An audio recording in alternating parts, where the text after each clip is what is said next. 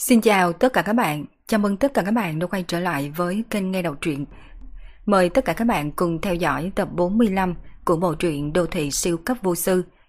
Các bạn đừng quên bấm nút subscribe, đăng ký kênh, like, comment and share để ủng hộ kênh các bạn nhé.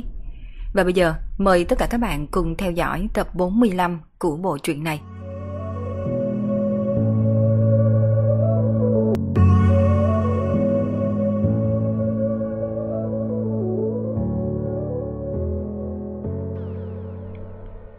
Buổi tối ở Thượng Hải, hai người Phương Minh cùng Hàng Kiều Kiều đi bộ dưới ánh đèn đêm. Lão Hoàng không nhanh không chậm theo sau lưng hai người, thỉnh thoảng chui vào bụi cỏ một bên, sau đó nhắc chân lưu lại vết tích phong tao. Phương Minh à, giết chó thì gặp báo ứng, thế nhưng tôi nhớ có nơi còn có ngày lễ thịt chó. Mỗi ngày đều phải giết chết nhiều con chó như vậy, liệu có phải cũng sẽ gặp báo ứng hay không? Hàng Kiều Kiều vừa nhận được điện thoại của Tần Tô Tố. Trong điện thoại, Tần Tô Tố nói anh hai của cô ấy đang ở bệnh viện điều trị. Mặc dù không còn co quắp cùng sùi bọt mép, thế nhưng cả người lại trở nên điên điên dại dại. Bác sĩ nói rất có thể anh ta bị bệnh dại rồi. Bao ứng ư, hẳn là cũng sẽ có một chút, nhưng mà không giống với tình trạng của Tần Tùng. Phương Minh biết ý của Hàng Kiều Kiều, trên thực tế, hắn cũng đã từng nhìn thấy một bài thảo luận về lễ thịt chó ở trên mạng. Có nhiều chỗ, đó là phong tục tập quán của dân tộc, truyền thừa rất là nhiều năm. Hơn nữa, nơi ấy đa số chó được nuôi để thịt ăn, do đó trên cơ bản sẽ không gặp phải báo ứng gì. Để duy trì cuộc sống mà sát sinh vốn là phù hợp với quy tắc của thiên đạo. Đây là chuyện không thể tránh. Phương Minh mỉm cười, hắn chợt nhớ tới một tin mà đã từng đọc. Trong tin đó, nói là có một người yêu chó đồng ý bỏ ra một số tiền lớn để mua hơn một ngàn con chó sắp bị giết thịt. Có nhiều người cho rằng người yêu chó này đã làm được một việc phước đức. Thế nhưng sau đó hơn một ngàn con chó này tất cả đều biến thành chó lang thang. Bởi vì để nuôi một ngàn con chó cần phải có một mảnh đất lớn. Ngoài ra còn phải tốn một khoản tiền vô cùng khổng lồ để mua thức ăn cho chó. Người yêu chó kia không thể nào nuôi được đành phải từ bỏ. Không nên bị ăn cho sướng miệng mà sát sinh quá nhiều, như vậy là được rồi. Nhưng chúng ta cũng phải sống chứ, cũng muốn sinh tồn mà, không thể uống cong thành thẳng được. Có câu thơ, mong người đừng ăn cá giết tháng 3, hàng vạn hàng ngàn cá con chết trong bụng mong người chờ đánh chim ba tháng mùa xuân. Chim con ở trong tổ đang chờ mẹ về. Mong người đừng ăn ếch vào ba tháng mùa xuân. Hàng trăm sinh mệnh còn đang ở trong bụng. Nghe được lời nói của Phương Minh, Hàng Kiều Kiều gật đầu nhẹ nhẹ, tỏ ý cô đã hiểu. Bỗng một con chim đen xuất hiện trên đỉnh đầu của Phương Minh, kêu chít chít không ngừng vỗ cánh. Thật là một con chim xấu xí đó. Phương Minh, cậu cẩn thận, không là bị phân chim rơi trúng đầu. Hàng Kiều Kiều chán ghét nhìn con chim đen trên đỉnh đầu của Phương Minh. Là con gái, đương nhiên sẽ không ai thích con chim đen thui như vậy. Trong lúc nhất thời, Phương Minh không biết trả lời ra sao, bởi vì hắn biết Tiểu Hắc bay tới đây là để gọi hắn về nhà tu luyện. Bởi vì chỉ khi chính mình tu luyện, Tiểu Hắc mới có thể hấp thu tinh thần chi lực sau khi đưa Tiểu Hắc đến Thượng Hải, ban ngày Phương Minh cũng không biết Tiểu Hắc bay đi đâu. Có biết mỗi lúc trời tối khi hắn tu luyện, Tiểu Hắc sẽ đến bên cạnh hắn, sau đó hấp thu tinh huy chi lực tản ra xung quanh cơ thể hắn. Những ngày bình thường, lúc này hắn đã tu luyện rồi, cho nên Tiểu Hắc thấy hắn chưa trở về nên mới đi ra tìm hắn. Nhưng mà Phương Minh cũng là có chút tò mò, vì sao Tiểu Hắc có thể tìm được hắn chứ? Không lẽ tiểu hắc này có lưu lại ký hiệu trên người hắn sao? Từ hồ, cũng chỉ có loại khả năng này mới có thể giải thích. Nghĩ đến điểm này, Phương Minh lại cảm thấy có chút thua lỗ, bởi vì hắn căn bản không có tìm được tiểu hắc. Đương nhiên, cũng chỉ là suy nghĩ trong lòng thôi. Ký kết khai ước với tiểu hắc, bản thân hắn nhận được lợi ích lớn vô cùng, bởi hắn có thể hấp thu đại địa chi khí. Đây chính là lợi ích không gì có thể sánh được. À, đây là bạn tôi, nó tên là Tiểu Hắc. Nghe Phương Minh giải thích một câu, Hàng Kiều Kiều nhìn Tiểu Hắc vẫn còn đang quanh quẩn trên đầu, trên mặt lộ ra vẻ không còn lời gì để mà nói. Phương Minh à, mới bao nhiêu tuổi rồi mà cậu học thói nuôi chim, giống với đám con âm cháu cha ở thủ đô rồi. Hàng Kiều Kiều là một minh tinh nổi tiếng, vì thế đã có rất nhiều tên con ông cháu cha theo đuổi cô, trong đó còn có những con cháu đời sau của gia tộc Mãn Thanh trong Bắc Kinh. Những tên công tử ăn chơi này rất thích khoe khoang, thường hay đưa cô đi ngắm chim gì gì. Nào là ưng, nào là diều hâu. Cô nhìn mà trợn trắng cả mắt, thật là đám người mê muội đến mất cả lý trí. Cho nên nghe được Phương Minh nói Tiểu Hắc là bạn hắn, dĩ nhiên Hàng Kiều Kiều đã mặc định cho rằng đây là chim do Phương Minh nuôi. Phương Minh à, không phải là tôi lắm chuyện, thế nhưng bây giờ cậu còn trẻ, mặc dù có chút bản lĩnh, thế nhưng mà vẫn phải hầm hở tiến lên. Nói cách khác, nếu như cậu cứ mê muội tới mất cả ý chí, thì đừng mơ có thể lấy được tử du. Phương Minh cười cười phụ họa. Chị Kiều Kiều nói rất đúng, là tôi sai rồi. Mục tiêu xây dựng đất nước vẫn còn chưa được thực hiện. Tôi cần phải nỗ lực hầm hở tiến lên, cống hiến vì sự nghiệp công nghiệp hóa đất nước, vì giấc mộng đế quốc mà dâng lên sức lực, nỗ lực đề cao tinh thần văn hóa dân tộc, tuyên truyền năng lượng lành mạnh mới đúng. Lắm điều. Cuối cùng, Phương Minh cũng đưa hàng Kiều Kiều về tới cửa của tiểu khu. Sau đó hắn không bắt xe mà quay đầu đi bộ về biệt thự. Tiểu Hắc từ hồ là bay mệt mỏi rồi nên đậu lên trên vai của Phương Minh. Lão Hoàng thì ở đằng sau theo. Cái bóng của một người, một chim, một chó kéo dài dưới ngọn đèn. Mấy ngày kế tiếp, Phương Minh trở lại núi Thanh Môn. Bởi vì công trình núi Thanh Môn đã hoàn thành, mọi thứ đều được thi công dựa theo thiết kế của hắn. Dù sao công trình này cũng ảnh hưởng trực tiếp đến tương lai của nhà họ Hồ. Đám người nhà họ Hồ là vẫn luôn nhìn chăm chăm nó cẩn thận. Lúc này hồ bạc trên đỉnh núi Thanh Môn đã triệt để biến dạng. Ở bên ngoài hồ bạc có một bình đài hình bầu dục. Bình đài này bao quanh hết cả vùng cây cối xung quanh núi nhỏ. Đương nhiên, bình đài này trống rỗng, tổng cộng là có 6 vòng. Vòng từ to tới nhỏ, khoảng cách giữa mỗi vòng rộng chừng 3 mét. 6 vòng này được kết nối với nhau bởi 6 bàn đá. Chỉ là vị trí kết nối của bàn đá này không giống nhau. Từ xa nhìn lại, mang tới cảm giác rất rắc rối phức tạp, trông rất giống một đồ án bát quái. Mà khu rừng rậm bên dưới cũng thay đổi rất nhiều, đa số cây cối đều đã được chỉnh đốn. Vốn là cả khu rừng rậm rạp đã được tu sửa chỉnh tề. Có tới một nửa số cây cối ở đây đã bị nhổ cỏ đến tận gốc. Mà những cây hố hình thành sau khi gốc cây bị nhổ lên cũng được trưng dụng. Mỗi hố đều được đặt một tượng chim. Theo đại bàng đến chim sẻ, tổng cộng có đến 81 bức tượng. Nhìn giống như 81 con chim này đang làm tổ bên trong hố. Tại trung tâm của khu rừng còn có một mộ huyệt đã được đào xong. Mộ huyệt này chính là nơi được chuẩn bị để chôn cất ông Năm nhà họ Hồ. Tất cả đều đã được chuẩn bị xong, hiện tại chỉ chờ lúc hạ tán.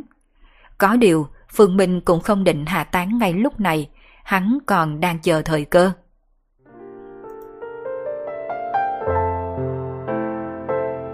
Tại tiệm nhà họ Trần Hoàn toàn vắng vẻ do từ hai hôm trước tất cả nhân viên của quán đều đã nghỉ việc. Tuy họ không biết tại sao cô chủ lại đóng cửa tiệm ra, nhưng cầm trong tay số tiền lương 3 tháng rời khỏi tiệm, không một nhân viên nào có lời trách móc. Tiệm trà nhà họ Trần đóng cửa đã 3 ngày, nhưng đến sáng nay, cửa tiệm trà lại được mở. Hơn nữa tất cả người nhà họ Trần đều có mặt trong tiệm trà. Trên khuôn mặt tất cả mọi người đều mang theo nét căng thẳng, vì bọn họ biết hôm nay có ý nghĩa như thế nào với nhà họ Trần, liên quan đến sự tồn vong của người nhà họ Trần. Tất cả, làm gì vậy chứ? Sao ai cũng ủ rũ? Trần gia chúng ta vẫn chưa bị thua, mà cho dù có thua đi chăng nữa, thì cũng là số mệnh của Trần gia chúng ta. Cho dù có chết, cũng phải chết trong tôn nghiêm. Trần Hán Sinh nhìn thấy bộ dáng mất tinh thần của con cháu, trên mặt tỏ vẻ tiếc nuối vì luyện sắc không thành thép.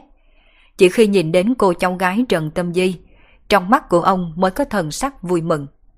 Trong tất cả con cháu, duy chỉ có Trần Tâm Di là có thiền phú nhất.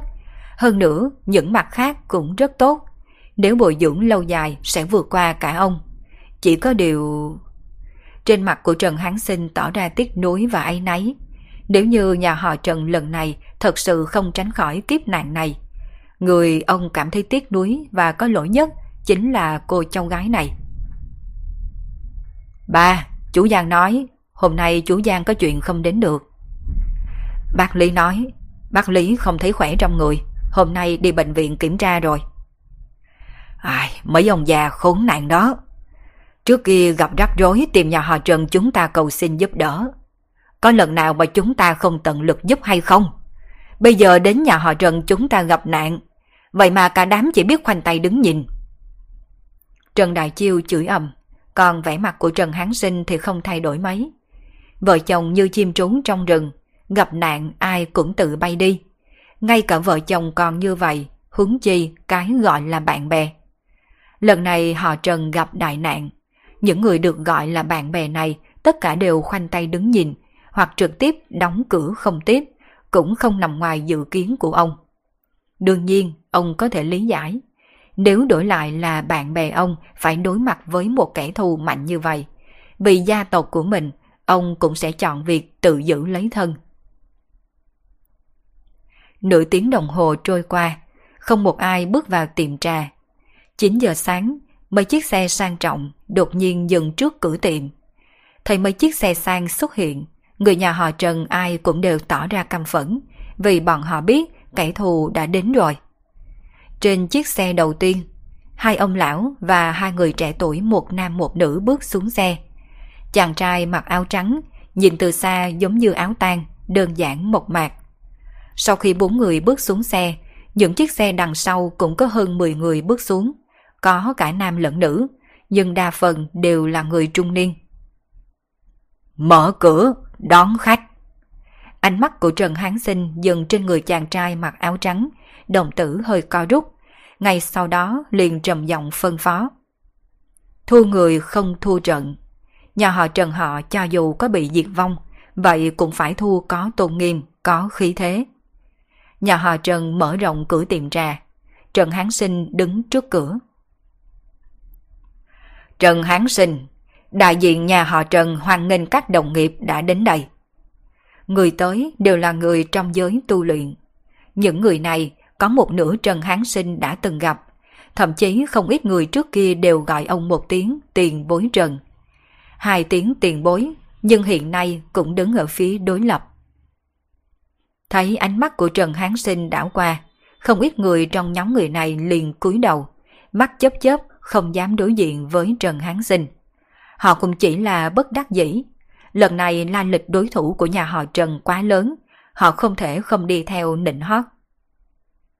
Mạng mạng.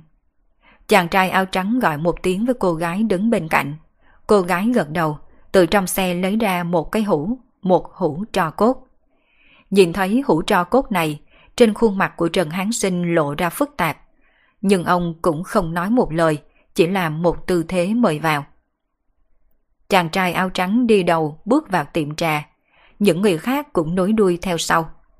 Đại sảnh tiệm trà rất lớn, sau khi chàng trai áo trắng vào đại sảnh, liền đặt hũ tro cốt trên chỗ bài vị cao nhất. Nơi đó đang thờ phụng tượng quan âm Bồ Tát. Thật là quá đáng, làm như đây là nhà của anh ta. Người nhà họ Trần tức giận nhìn chàng trai áo trắng, định mở miệng thì bị Trần Hán Sinh ngăn. Người chết là lớn nhất. Đặt hũ tro cốt xong, chàng trai áo trắng còn thắp ba nén nhang. Lúc này Trần Hán Sinh cũng bước lên trước. Tôi cũng muốn thắp nhang cho Lữ Huỳnh. Lữ Trí Thần nhìn Trần Hán Sinh, lạnh lùng nói. Không cần. Không cần ông ở đây giả mù sa mưa. Lần này chúng tôi tới đây chính là để trả thù. Cô gái trẻ tuổi được gọi là Mạng Mạng, căm tức nhìn Trần Hán Sinh. Nếu lúc trước bác Lữ không chết, anh Trí Thần mấy năm nay sao lại chịu khổ nhiều như vậy? Nghĩ đến tất cả những đau khổ mà anh Trí Thần phải chịu đựng, cô ta càng hận nhà họ Trần. Trần Hán Sinh cũng không cưỡng cầu. Lúc này tiệm trà không ngừng có người đi vào. Những người này đa số đều ăn mặc theo phong cách Trung Quốc. Trong một giờ ngắn ngủi, đại sảnh tiệm trà đã có gần 100 người. Cảm ơn các bạn đồng nghiệp đã đến đây. Nếu nhà họ Trần tôi chiêu đãi có chỗ nào không chu toàn, xin mọi người thứ lỗi cho. Trần Hán Sinh ôn quyền về phía đám đông.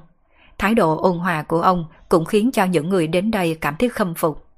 Đối mặt với nạn diệt vong mà vẫn còn có thể duy trì phong thái như vậy, những người này tự cảm thấy mình không bằng. À, thật là đáng tiếc. Nếu lần này người mà nhà họ Trần đối địch không có người đó chống lưng, tôi thật sự sẽ đứng về bên phía nhà họ Trần. Đúng vậy à, nhà họ Trần thái độ làm người không có tệ, chỉ có thể nói số mệnh treo ngươi. Có người trong đám đông nhỏ giọng bàn tán, ông lão đứng bên cạnh Lữ Trí Thần hừ một tiếng, tiếng nói đó lập tức im bặt. Thân phận ông lão này không phải là người bình thường, mà chính là cường giả cấp nhân giai hậu kỳ, không phải là người họ có thể đắc tội được. Ồn ào như vậy, xem ra người lão phu đợi không đến muộn rồi. Ngoài cửa truyền đến tiếng động khiến cho mọi người quay đầu nhìn. Khi nhìn thấy hình bóng bông hoa mai trước ngực người mới xuất hiện, tất cả đều tỏ ra kinh sợ mà tránh ra nhường đường. Người phái hoa mai tới rồi. Có người nhận ra thân phận của người này.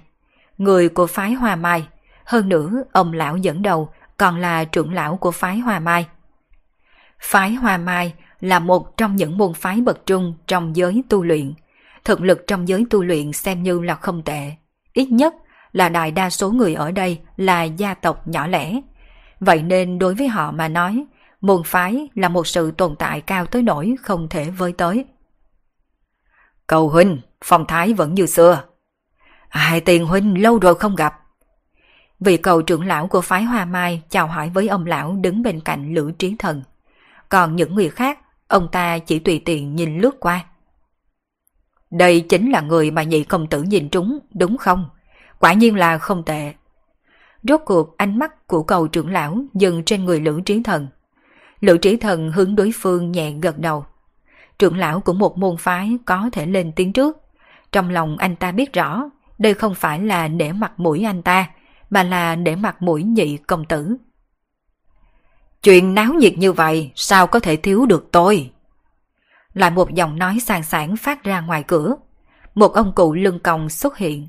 Chỉ có điều khi nhìn thấy ông cụ này, tất cả những người có mặt tại đây đều biến sắc. Không ai dám tỏ ra khinh bỉ cái lưng còng của đối phương. Lão gù, sao ông lại đến đây?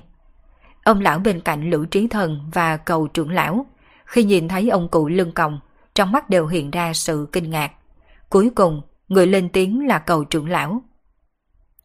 Là lão tình cờ đi ngang qua đây, muốn vào xem náo nhiệt. Chắc mọi người sẽ chào đón chứ. Lão gù, lão cứ nói như vậy. Nếu sớm biết lão muốn tới đây, tôi đã gọi Tôn Huynh đến luôn rồi. Ông ấy rất là nhớ lão. Các ông lão trò chuyện với nhau. Những người khác ở đây không ai dám lên tiếng cắt ngang. Bởi bọn họ biết ba vị này không cùng một tầng cấp với họ. Ba người này chính là những cường giả cấp nhân hậu kỳ. Họ chỉ có thể ngoan ngoãn lắng nghe. Thế nhưng cũng không phải là không có ai dám ngắt lời. Các vị tiền bối, hôm nay là cuộc chiến thư diệt môn của nhà họ Trần tôi. Các ông không nghĩ như thế này là có chút tiếng khách ác tiếng chủ hay là sao? Trần Tâm Di lên tiếng, cô vừa thốt ra những lời này, đồng loạt tất cả ánh mắt đều nhìn về cô, trên khuôn mặt lộ ra ngạc nhiên. Còn nhỏ này, lá gan đúng là không nhỏ. Vậy mà dám cắt ngang câu chuyện của ba vị đại lão. Ông lão lưng còng được gọi là lão gù, ánh mắt như bắn điện về Trần Tâm Di. Nhưng Trần Tâm Di không hề có chút sợ hãi, nhìn thẳng vào mắt đối phương. Trần Tâm Di thầm nghĩ, tạm nhân nhượng vì lợi ích toàn cục cũng không thay đổi được kết cục của nhà họ Trần.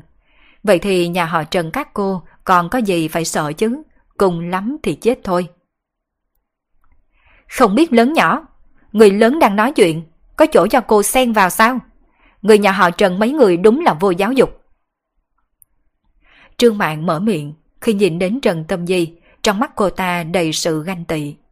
Dung mạo của Trần Tâm Di hơn cô ta, điều này khiến trong lòng của cô ta không hề phục. Vậy nên mới cố ý châm ngòi, chính là muốn cho mấy vị tiền bối này có thể ra tay trừng trị Trần Tâm Di. Giáo dục Vậy còn phải xem là đối với ai? Trần Tâm Di thẳng thừng cãi. Cô! Mạng mạng! Lữ trí thần mở miệng quát ngăn trương mạng, ánh mắt thoáng nhìn qua Trần Tâm Di. Cảm ơn các vị tiền bối có thể đến đây. Lần này là ân oán giữa nhà họ Lữ tôi và nhà họ Trần. Hy vọng các vị tiền bối có thể đứng xem một bên. Ông lão lương còng hơi thâm ý nhìn Lữ Trí Thần. Lão ta mới nãy quả thật là có ý nghĩ sẽ ra tay. Một là vì duy trì uy danh của mình. Hai là muốn đánh phủ đầu nhà họ Trần. Thuận tiện để cho nhị công tử nợ lão ta một nhân tình. Nói thật, sợ dĩ lão ta đến đây chính là vì để mặt mũi của nhị công tử. Nếu không, một gia tộc nhỏ bé như Trần Gia, làm sao mà để cho lão ta thấy hứng thú? Nhưng Lữ Trí Thần vừa mở miệng đã khiến cho lão ta không có lý do để ra tay, chỉ biết hừ lạnh một tiếng không nói gì nữa. Dựa theo ước định của thư diệt môn, bắt đầu trận đầu tiên đi. Lữ Trí Thần không nói nhiều, Trần Hán Sinh cũng gật đầu. Hai người đồng thời lấy ra thư diệt môn. Hai tờ giấy, một trắng một đỏ. Lữ Trí Thần lấy ra là màu đỏ, Trần Hán Sinh cầm là màu trắng. Hai người đồng thời bỏ tờ giấy vào chậu than, sau đó châm lửa đốt. Thư diệt môn bị đốt cháy rồi, rất nhiều người ở hiện trường làm chứng. Trận khiêu chiến này cũng chính thức bắt đầu. Trận so đấu thứ nhất, song phương tự chọn ra một vùng đất phong thủy, sau đó đánh giá để phân chia cao thấp. Thế nhưng, ngay khi Trần Hán Sinh chuẩn bị đưa ra một nơi mà ông đã lựa chọn được trong thời gian qua, ngoài cửa lại xuất hiện một nhóm người. Dạ rồi, tới hơi trễ, chắc là chưa bỏ lỡ gì đâu. Một cụ già lụ khụ dẫn theo mấy người tới. Nhìn mấy người sau cụ ông, người nhà họ Trần nhất là hai anh em Trần Đại Chiêu đều tỏ ra kinh ngạc xen lẫn vui mừng. Cụ ông này không phải ai khác mà chính là người nhà họ Nhan, một cường giả cấp nhân tầng 8, mà cũng vì cụ ông này, hai anh em Trần Đại Chiêu mới có thể nghĩ đến chuyện gã Trần Tâm Di cho nhà họ Nhan. Bởi vì hai anh em họ nghĩ, có ông cụ họ Nhan này ra tay, nguy hiểm lần này của nhà họ Trần sẽ được giải quyết. Bác nhàn, bác đến rồi. Trần Đại Chiêu bước đến chào đón nhưng còn chưa đến gần ông cụ, đã bị Nhan Hải ngăn. Bác Nhan cái gì chứ? Nhà họ Nhan chúng tôi không hề có bất cứ quan hệ gì với nhà họ Trần các ông. Lúc Nhan Hải nói những lời này, còn dùng ánh mắt khiêu khích nhìn Trần Tâm Di. Ý là, ai bảo lúc trước cô từ chối tôi, bây giờ hối hận rồi đúng không? Trần Tâm Di vẻ mặt bình tĩnh không nói gì, còn Trần Đại Chiêu thì trở nên phẫn nộ. Trần Hán Sinh nhìn thấy dáng vẻ hèn nhát của con trai mình, nhìn không được hừ một tiếng. Thật mất mặt, cút xuống ngay cho tôi. Trần Đại Chiêu nghe thấy cha nhà mình quát liền rụt cổ lui về. Còn cụ ông nhà họ Nhan lại đi đến chỗ nhóm trưởng lão của phái Hoa Mai. Các vị đạo hữu, lâu rồi không gặp. Nhan huynh, thực lực ngày càng tinh thâm. Khi nhóm người cầu trưởng lão thấy cụ ông nhà họ Nhan xuất hiện, trên mặt đều lộ ra kiên kỵ, bởi bọn họ biết rõ thực lực của cụ ông nhà họ Nhan. Nhà họ Nhan không được xem là gia tộc lớn gì, ở trong giới tu luyện cũng rất bình thường. Nhưng chính từ một gia tộc không có tài nguyên gì, lại tạo ra một nhân vật số một như Nhan Hồng Đào. Dựa vào thiên phú của mình mà đã tu luyện đến cấp nhân tầng 9. Có thể nói, cảnh giới này ở trên thế tục gần như là trình độ cao nhất. Nói phái hòa mai đi, chỉ có trưởng môn mới bước qua trình độ cấp địa, còn ba vị trưởng lão bên dưới cùng lắm chỉ đạt đến cảnh giới cấp nhân tầng 7, tầng 8, mà được như vậy cũng là vì họ thuộc môn phái, có sẵn tài nguyên tu luyện lẫn thuật pháp tu luyện.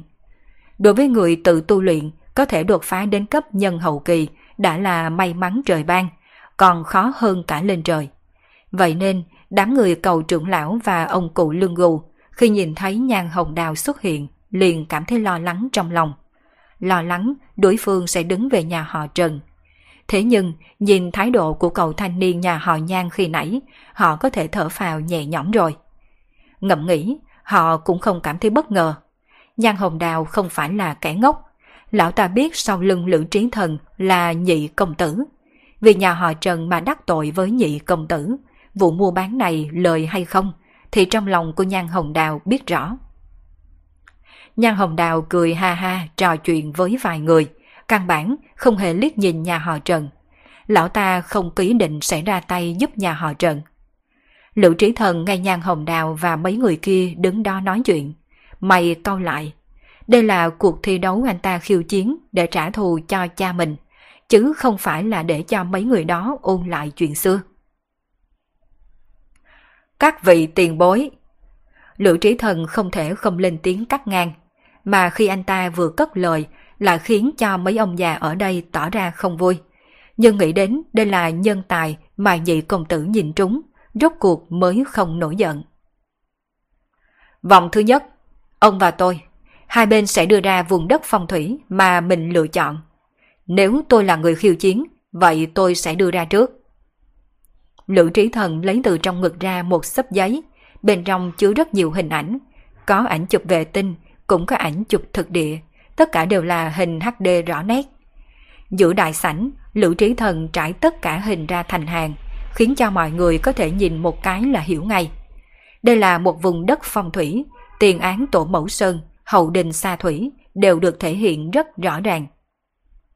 Không phải tất cả mọi người ở đây đều là thầy phong thủy, nhưng những tấm hình này của Lữ Trí Thần đều đã được đánh dấu, vậy nên có thể nhìn rất rõ. Quan trọng nhất là ghép tất cả những tấm hình này sẽ trở thành một bản đồ sông núi hoàn chỉnh. Vùng đất phong thủy này, tôi đặt tên nó là vùng đất sư tử múa cầu. Nhìn từ đằng trước, hai ngọn núi giống như hai mong vuốt của sư tử. Hơn nữa, hai ngọn núi hồ về này nằm ở hai bên trái phải của đỉnh núi ở giữa. Trái cao, phải thấp, phù hợp với quy tắc thành long cao hơn bạch hổ trong phong thủy. Lữ trí thần chậm rãi nói tiếp. Từ vị trí xa thủy, hướng đến núi, rồi vị trí huyệt vị phía sau, tất cả đều thấy rất rõ. Ngọn núi này trông rất giống một quả tú cầu. Người được chôn tại đây, 10 năm sau chắc chắn sẽ xuất ra võ tướng. Vùng đất này có thể được xếp là một trong 100 vùng đất tốt nhất trong bản phong thủy. Bản phong thủy là bảng xếp hạng các vùng đất phong thủy đã được các đại sư tìm ra qua nhiều thế hệ do các thầy phong thủy xếp hạng. Xếp thứ nhất tất nhiên là vùng đất Long Phượng. Thế nhưng, bảng xếp hạng này cũng không nghiêm ngặt lắm, chỉ đại khái phân chia cấp bậc mà thôi. Vùng đất phong thủy như vùng đất sư tử múa cầu cũng được xem là một vùng đất bảo địa không tệ. Nằm trong 100 vùng đất phong thủy tốt nhất cũng không có vấn đề gì. Đừng cho rằng nằm trong 100 vùng đất phong thủy tốt nhất thì không được tính là gì. Phải biết rằng đất nước Trung Quốc nói lớn không lớn, nói nhỏ không nhỏ. Từ xưa đến nay có biết bao nhiêu thầy phong thủy. Mảnh đất tốt hầu như đều đã được tìm thấy. Tuy nói sông núi sẽ thay đổi theo thời gian, nhưng điều này phải cần đến một khoảng thời gian rất dài, không phải mấy trăm năm hay một ngàn năm là có thể thay đổi được. Nói lời khó nghe, thầy phong thủy thời nay mà có thể tìm được vùng đất phong thủy nằm trong 100 vùng đất phong thủy tốt nhất. Nếu đồng ý, mấy ông trùm tài phiệt chấp nhận bỏ ra mấy ngàn vạn để giành giật với nhau. Rất rõ ràng, Lữ Trí Thần không muốn để lộ về vùng đất phong thủy này, bởi vì anh ta không nói vùng đất phong thủy này nằm ở đâu. Đương nhiên, chỉ cần mấy tấm ảnh này đã đủ rồi, ít nhất cũng đủ làm cho không ít thầy phong thủy tại đây có thể suy đoán. Lữ Trí Thần không làm trò gian dối. Sự tử múa cầu Vùng đất phong thủy như vậy nếu tôi gặp được thì còn gì bằng? Đúng vậy à, nếu cả đời này tôi có thể tìm được một vùng đất như vậy, thì có chết tôi cũng nhắm mắt. Đối với thầy phong thủy, có thể tìm được vùng đất phong thủy bảo địa là mơ ước trong lòng họ. Còn long mạch, thầy phong thủy bình thường đến nghĩ còn chẳng dám. Tuy nói rằng 10 năm tầm long mạch, 3 năm điểm huyệt, nhưng có cho họ 30 năm, họ cũng không tìm ra được long mạch. Những thầy phong thủy tự biết điều này. Sắc mặt của Trần Hán Sinh xa sầm. Tuy trong khoảng thời gian này ông cũng tìm được một vùng đất phong thủy không tệ, nhưng chỉ là không tệ mà thôi. Còn so với sư tử múa cầu thì vẫn còn kém xa. Vòng thứ nhất, ông thua rồi. Trần Hán Sinh không lấy ra vùng đất phong thủy của mình nữa, mà định mở miệng nhận thua. Thế nhưng đúng lúc này, ngoài cửa lại truyền đến một giọng nói. Thật là ngại quá. Có thể nhường đường cho tôi được không? Nghe thấy tiếng nói, ánh mắt của mọi người đều nhìn ra cửa. Còn Trần Hán Sinh và người nhà họ Trần Khi nhìn thấy người xuất hiện ở cửa, tất cả đều ngây người. Là cậu ta. Trong đám đông, Lữ Trí Thần nhìn người xuất hiện nơi cửa, đồng tử hơi cao rút. Đồng thời ở ngoài cửa, Phương Minh cũng thấy Lữ Trí Thần đầu tiên. Vẻ mặt giống như là Lữ Trí Thần. Hắn đầu tiên hiện ra sự kinh ngạc. Rõ ràng cả hai đều không ngờ sẽ chạm mặt nhau tại đây. Hóa ra dự cảm của tôi không sai. Như vậy xem ra, con trai thầy phong thủy mà Trần Sư Huỳnh kể chính là anh ta. Trong lòng Phương Minh đã hiểu, ánh mắt chuyển đến trên người Trần Hán Sinh, nở nụ cười. Trần Sư Huynh, để đến không muộn, đúng không? Trần Hán Sinh nhìn Phương Minh, trong mắt hiện ra kinh ngạc, bởi ông không ngờ Phương Minh sẽ xuất hiện vào lúc này. Nói thật, ông hoàn toàn không nghĩ rằng Phương Minh sẽ đến. Dù sao thì nhà họ Trần và Phương Minh không có quan hệ gì thân thiết. Tuy rằng Sưng huynh gọi đệ, nhưng Trần Hán Sinh tự nhận đổi lại là ông. Chỉ sợ ông sẽ không đến đây, bởi vì người đứng sau đối thủ lần này là một cường giả có khả năng diệt môn. Phương sư đệ, đệ đây là... Trần Hán Sinh rất muốn nói đệ không nên đến đây, nhưng người cũng đã đến rồi, mà ông nói mấy lời này thì quá làm bộ. Tuy nhiên, lần này mục tiêu của đối phương là nhà họ Trần, vị phương sư đệ này cũng sẽ không gặp nguy hiểm đến tính mệnh. Đệ đã nói rồi, đợi đến ngày đệ sẽ đến. Phương Minh mỉm cười đi đến giữa sảnh, ánh mắt dừng trên người của Lữ Trí Thần. Thật không ngờ chúng ta lại gặp nhau nhanh như vậy. Đúng như vậy, hơi nằm ngoài dự kiến của tôi. Cậu và ông ta vậy mà lại là sư huynh đệ. Sao tôi chưa bao giờ nghe? Lữ Trí Thần nhìn Phương Minh. Đối với nhà họ Trần, anh ta đã điều tra rất rõ. Nhà họ Trần cũng không tính là gia tộc tu luyện chân chính. Cả gia tộc chỉ có Trần Hán Sinh được xem là người trong giới tu luyện mà lai lịch của sư phụ Trần Hán Sinh cũng rất mơ hồ. Dựa theo phỏng đoán của anh ta, khả năng lớn nhất là do vận khí Trần Hán Sinh tốt nên có được bút ký tâm huyết của một vị tiền bối đại sư phong thủy nào, rồi sau đó tự học mà thành. Chuyện này trong giới tu luyện cũng không hiếm. Rất nhiều người tu luyện đơn lẻ đều nổi lên như vậy. Thế nhưng vì không có ai dạy, cho dù có tiền nhân để lại bút ký tâm huyết, cũng phải đi không ít đường vòng. Đây là nguyên nhân vì sao thực lực của người tu luyện đơn lẻ thường không cao. Đang có phán đoán như vậy. Vậy nên khi nghe Phương Minh là sư đệ của Trần Hán Sinh, Lữ Trí Thần hơi ngẩn người. Cũng sửng sốt giống như vậy, còn có những người có mặt tại đây có hiểu biết về Trần Hán Sinh. Tôi và Trần Sư Huynh cũng không phải là cùng sư môn, chỉ là quan hệ tốt giữa sư môn trưởng bối mà thôi. Phương Minh không hề dâu diếm, trả lời rõ ràng. Hóa ra là vậy. Vậy lần này cậu tới đây là muốn giúp ông ta sao? Nếu có thể, tôi hy vọng anh có thể bỏ qua ân oán này. Nếu không, tôi nghĩ tôi sẽ đứng về Trần Sư Huynh. Phương Minh dang rộng hai tay. Hắn đánh giá rất là cao Lữ Trí Thần. Tuy hai người chỉ gặp mặt một lần, hơn nữa cũng không nói chuyện được mấy câu. Nhưng hắn cảm thấy đây chính là sự kỳ diệu. Cậu thấy có khả năng sao? Nghe Lữ Trí Thần hỏi, Phương Minh nở nụ cười. Hắn biết Lữ Trí Thần không có khả năng buông tha, cũng không nói tiếp, mà chuyển ánh mắt đến cái bàn trà ở giữa sảnh. Sư tử múa cầu Quả là một vùng đất phong thủy bảo địa. Phương Minh cảm thán một câu, nghe hắn nói, những người khác ở đây đều trợn ngược mắt xem thường. Còn cần đến hắn nói hay sao? Có thể nằm trong bảng xếp hạng 100 vùng đất phong thủy tốt nhất có thể tệ được ư? Trần Sư Huynh, Bình Huynh có chọn được vùng đất phong thủy nào tốt chưa? Phương Minh nhìn Trần Hán Sinh mở miệng hỏi. Chuyện này, Phương Sư Đệ à, vòng thứ nhất, nhà họ Trần ta nhận thua. Vì sao lại nhận thua? Phương Minh khó hiểu truy vấn. Khi Phương Minh vừa nói ra những lời này, người tại đây lại dùng ánh mắt như nhìn kẻ ngốc nhìn Phương Minh. Nhất là Nhan Hải, nhìn không được mở miệng châm biếm. Vì sao nhận thua ư? Không phải là vì không tìm được vùng đất phong thủy nào tốt hơn sao? Khuôn mặt già nua của Trần Hán Sinh đỏ lên, còn Phương Minh chỉ mỉm cười. Nếu Trần Sư Huynh không tìm được vùng đất phong thủy, ở đây để có một vùng đất phong thủy, có thể cho Trần Sư Huynh mượn một chút. Nghe Phương Minh nói Trần Hán Sinh hơi sửng sốt, những người chứng kiến cũng vậy. Duy chỉ có Lữ Trí Thần khi nghe Phương Minh nói, trong ánh mắt ánh lên tinh quang. Một tiếng cười chói tai đột nhiên vang, nhàn hải cười to nói. anh có vùng đất phong thủy tốt, có phải là đất xây mộ cho nhà họ Trần không? Phương Minh thu lại nụ cười trên môi, vẻ mặt trở nên lạnh như băng, còn người đảo qua. Nhan Hải bị ánh mắt của Phương Minh nhìn đinh đứng hình vài giây, nhưng liền sau đó ngẩng cao đầu, không hề có vẻ yếu thế. Tôi nói sai sao? Cậu cho rằng phong thủy bảo địa dễ tìm như cải trắng ngoài chợ ư. Còn nữa, cậu nghĩ cậu sẽ tìm được vùng đất phong thủy có thể sanh với sư tử múa cậu. Trần Hán Sinh cũng khẽ lắc đầu. Phương sư đệ à, lòng tốt của đệ, ta xin nhận trong lòng.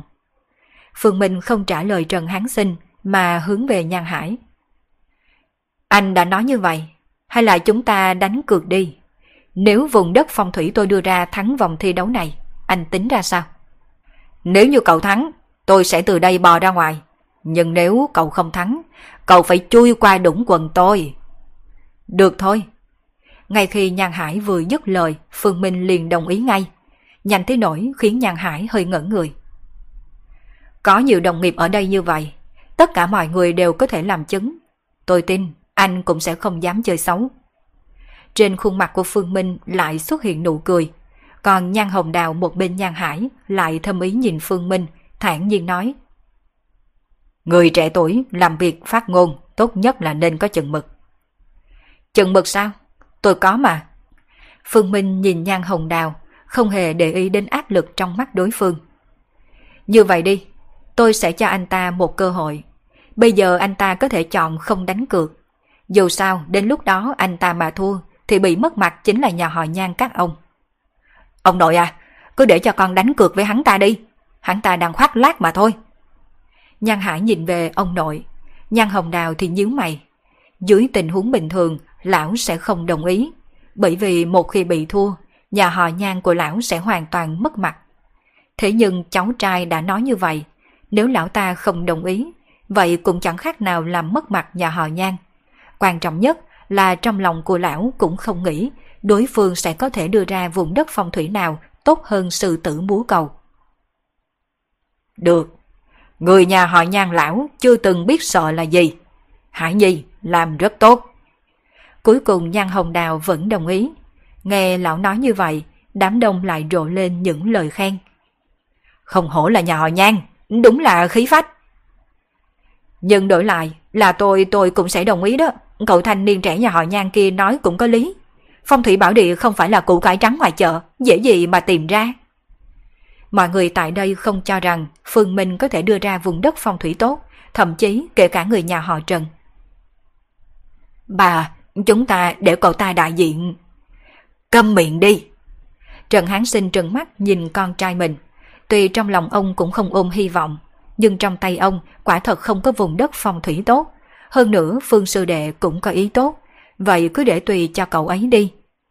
Phương Minh không để ý đến những người khác, ánh mắt dừng trên người của Lữ Trí Thần, trực tiếp mở miệng nói. Lữ Huynh, vùng đất tôi tìm được là vùng đất chù tước bàn ngoại. Lữ Trí Thần nghe Phương Minh nói thì có hơi sửng sốt. Nếu nói ban đầu trong lòng anh ta có chút lo lắng, thì bây giờ anh ta đã hoàn toàn yên tâm. Nơi chu tước nằm, nếu cậu chỉ chính là khu hồ nước trên núi kia, vậy thì cậu thua rồi. Phương Minh nhếch khoái miệng. Vậy thì chưa chắc. Nói rồi Phương Minh lấy từ trong ngực một sấp tài liệu. Chẳng qua hắn không bày ảnh chụp cho mọi người xem, mà đưa văn kiện cho Lữ Trí Thần. Lữ Trí Thần mang theo vẻ khó hiểu tiếp nhận văn kiện, mở ra xem ảnh chụp bên trong. Lúc đầu khuôn mặt anh ta cũng xem như bình thường, vẫn giữ nụ cười. Nhưng khi nhìn đến tấm hình thứ 15, nụ cười trên khuôn mặt liền trở nên cứng ngắc. Nhìn đến tấm hình thứ 30, sắc mặt liền đanh lại. Tổng cộng 45 tấm hình. Sau khi xem xong, Lữ Trí Thần không lên tiếng, chỉ nhắm hai mắt. Thỉnh thoảng nhíu mày, giống như đang suy ngẫm vấn đề gì. Nhìn thấy sự thay đổi trên khuôn mặt của Lữ Trí Thần, tất cả mọi người ở đây đều cảm thấy rất tò mò. Họ rất muốn biết các tấm ảnh đó chụp cái gì mà có thể khiến cho người đã tìm ra vùng đất phong thủy như sư tử bố cầu cũng phải nhíu mày. Ông nội à, có lẽ anh ấy thật sự có thể thắng đó. Trần Tâm Di nắm chặt tay, khuôn mặt đầy chờ mong. Trần Hán Sinh lúc này cũng có chút khẩn trương. Nếu nói ban đầu ông không ôm hy vọng gì, thì khi nhìn thấy nét mặt của Lữ Trí Thần thay đổi, trong lòng ông cũng dần lên niềm hy vọng. Ngược lại, những người bên phía nhà họ Nhan lại trở nên căng thẳng, nhất là Nhan Hải, bởi vì việc này có liên quan đến việc đánh cược của anh ta. Phương Minh mang theo nụ cười bình thản nhìn Lữ Trí Thần. Một hồi lâu sau, Lữ Trí Thần mở mắt, ánh mắt dừng trên người của Phương Minh. Xét theo kỳ môn đồn giáp thì tôi có thể hiểu. Nhưng cái vòng tròn đó giải thích ra sao? Các loài chim trong thiên hạ đứng đầu là Phượng Hoàng. Phượng Hoàng là tổ tiên của các loài chim. Mà Phượng Hoàng lửa có thể niết bàn sống lại. Chết 9 lần thì niết bàn. Chu tước đứng thứ hai, 6 lần bàn ngoại. Kích như thế nào? Lấy nước dần dẫn, phối hợp với lửa đông nam. Sửa một cây cầu phong thủy, nhanh gấp 10 lần. Nghe như vậy, Lữ Trí Thần không hỏi nữa, hiển nhiên đang tiêu hóa đáp án của Phương Minh. Cả buổi sau, nét mặt trở nên thê lương, ngẩng đầu nhìn Phương Minh. Cậu thắng. Cậu thắng. Lữ Trí Thần vừa thốt ra câu này, mọi người đều ồ lên. Tất cả đều tỏ ra khó hiểu. Bọn họ không ngờ kết quả cuối cùng lại thật sự được lật ngược. Nét mặt nhà họ Trần trở nên vô cùng kích động, kể cả Trần Hán Sinh cũng hơi run run. Vốn ông đã chuẩn bị để nhận thua, không ngờ đến cuối cùng Phương Sư Đệ là thật sự giúp giành phần thắng. Không thể có chuyện này được. Hai người thông đồng cùng nhau có đúng không? Cái hai người nói huyền bí như vậy, tôi không có tin. Nhan Hải mở miệng, anh ta không thể nào chấp nhận kết quả này. Đối với nhàn Hải, nếu không có vụ cán cược này, thì anh ta cũng chẳng quan tâm ai thắng ai thua. Nhưng vì đã đánh cược, anh ta không thể chấp nhận Lữ Trí Thần thua được. Bởi vì Lữ Trí Thần thua, cũng có nghĩa là anh ta thua. Trí Thần, đừng tùy tiện như vậy. Chỉ có mấy tấm hình mà cậu đã có thể chắc chắn mình thua rồi sao? Ông lão đứng bên cạnh Lữ Trí Thần cũng lên tiếng nhắc. Lão Tiễn, tôi biết, lần này đúng thật là tôi thua. Lữ Trí Thần đã nói như vậy, ông lão đứng một bên cũng không nói nữa, chỉ là mặt hơi sầm xuống. Anh sao có thể bại được? Hai người nói chuyện trước đó, cho thấy rõ ràng hai người có quen nhau, chắc chắn là có thông đồng. Nhàn Hải sắp phát điên lên rồi, kết quả này anh ta không cách nào chấp nhận được. Câm miệng đi! Lữ trí thần phẫn nộ quát. Anh cho rằng thư diệt môn là trò đùa sao? Ba chữ thư diệt môn vừa được thốt ra, những người có mặt tại đây cũng đang rất hoài nghi lập tức biến sắc. Vẻ hoài nghi hoàn toàn biến mất. Thua chính là thua. Tuy tôi muốn báo thù cho ba tôi, nhưng phải là một chiến thắng đường hoàng. Lữ trí thần không muốn nhìn nhan hải. Tuy nhiên, lữ trí thần không có, không có nghĩa là Phương Minh không nhìn. Lúc này Phương Minh mỉm cười nhìn về nhan hải. Tiếp theo, không cần tôi phải nói đâu chứ. Nét mặt của nhan hải cực kỳ khó coi.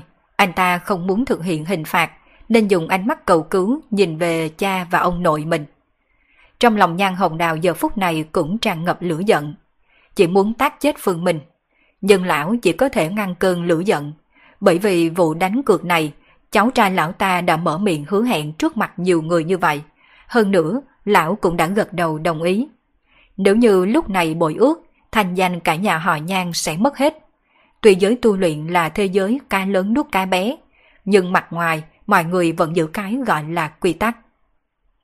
Ông nội à! Nhan Hải vẻ mặt đau khổ cầu cứu, nhưng mà Nhan Hồng Đào chỉ hừ lạnh một tiếng. Bản thân chấp nhận đánh cược, vậy từ hoàn thành đi. Nhà họ Nhan ta dám chơi thì dám chịu. Nhan Hồng Đào vừa thốt ra những lời này, những người tại đây đều tỏ ra khâm phục. Quả không hổ là cường giả cấp nhân tầng 9, khí phách này không hề giống người bình thường. Phương Minh cũng nheo mắt. Ông lão nhà họ nhan này quyết đoán hơn hắn nghĩ. Kiểu người như vậy cũng không phải là đèn cạn dầu. Hôm nay, hắn bắt nhan hải bò ra ngoài, đối phương nhất định sẽ ghi hận trong lòng. Nghe ông nội nói như vậy, nhan hải liền suy sụp. Anh ta biết, ông nội đã vứt bỏ mình rồi. Lựa chọn để anh ta chịu nhục nhã, đổi lại là hình tượng nhà họ nhan giữ chữ tín với người ngoài. Tao, tao sẽ không bỏ qua cho mày đâu. Nhan Hải dùng ánh mắt căm hận nhìn Phương Minh, sau đó chậm chạp quỳ gối, quỳ khoảng chừng hơn 10 giây, rốt cuộc cắn răng, cả người nằm rạp xuống đất.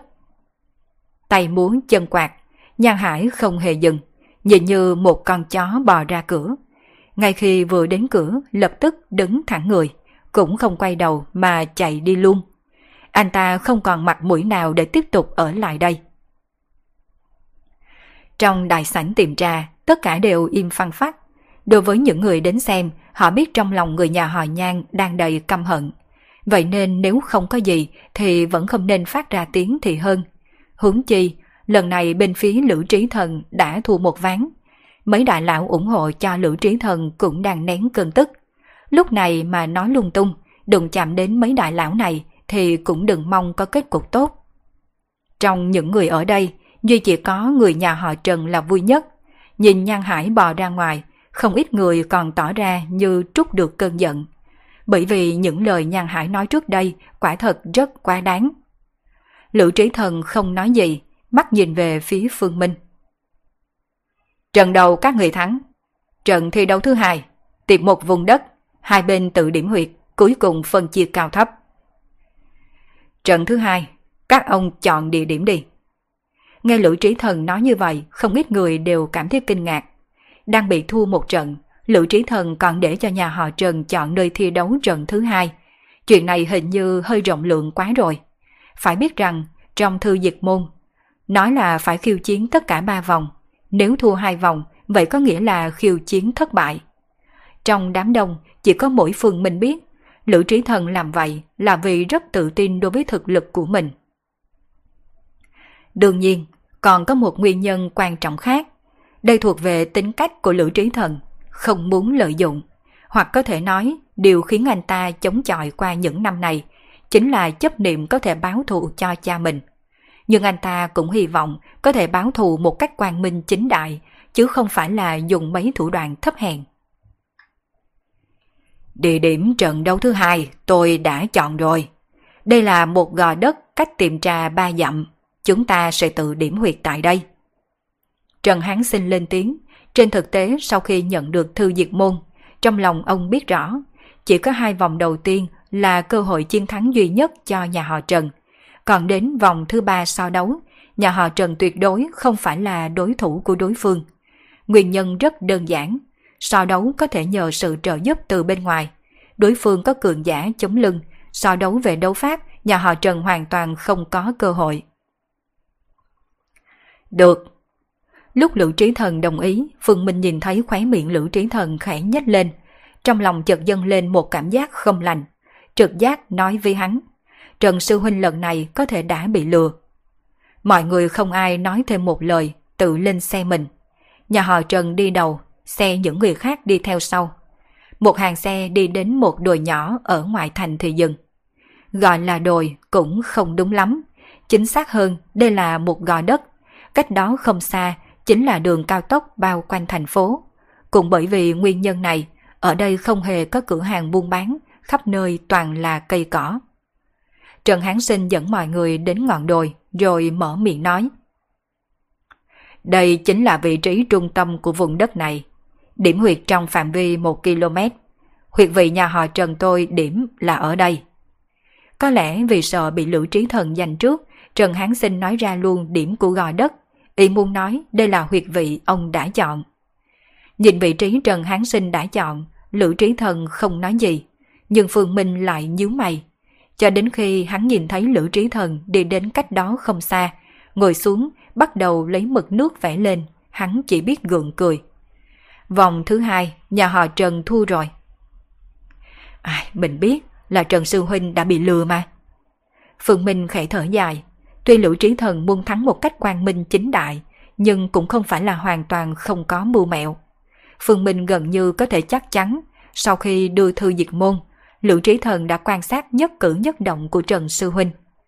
Sư Huynh của hắn tìm được vùng đất này, Lữ Trí Thần chắc chắn cũng biết Thậm chí vòng thứ hai để Trần Sư Huynh lựa chọn, trên thực tế chính là muốn Sư Huynh dẫn đến đây.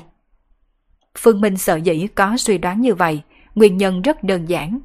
Vùng đất này tồn tại trong một hoàn cảnh rất đặc biệt, đây là đất mẫu tử. Cái gọi là đất mẫu tử, ý chính là nói đến địa huyệt. Ở mảnh đất này có thể điểm ra hai huyệt vị. Nếu chỉ chọn một cái điểm riêng thì không có gì ảnh hưởng. Nhưng nếu hai huyệt vị đồng thời điểm hạ huyệt, phong thủy mẫu mộ sẽ chảy đi, thấm vào tử mộ. Trong thực tế, ngôi mộ như vậy cũng không phải là không có. Có người nhà lúc viếng mộ tổ tiên sẽ phát hiện cách phần mộ tổ tiên không xa cũng có một ngôi mộ khác. Đối với thế hệ sau, họ nghĩ rằng đây là mộ giả, do tổ tiên họ sợ bị trộm mộ nên mới lập như vậy.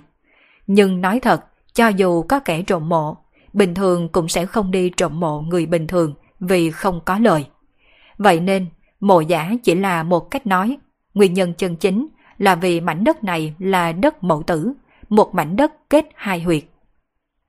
Phương Minh nhìn một cái đã nhận ra, Trần Sư Huynh chọn là mẫu huyệt của đất mẫu tử.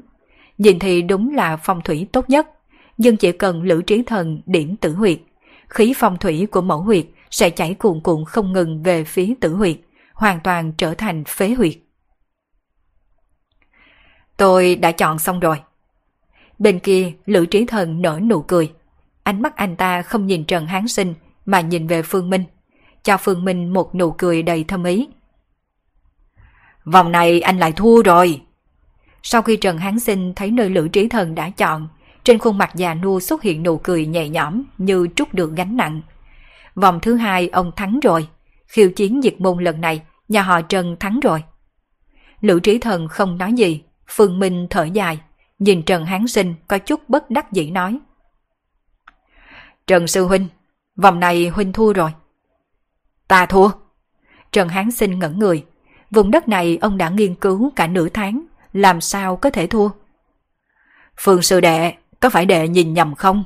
Huyệt vị tốt nhất của mảnh đất này là ở đây mà. Những người chứng kiến cũng bị lời nói của Phương Minh quay mòng mòng. Họ đang có mặt ở một nơi rất kỳ lạ. Vòng đầu tiên, Lữ Trí Thần chủ động nhận thua. Vòng thứ hai, đến lượt chàng trai trẻ này. Nếu đây không phải là trận khiêu chiến liên quan đến thư diệt môn, hầu như tất cả đều cho rằng Phương Minh và Lữ Trí Thần đang cố ý trêu đùa họ.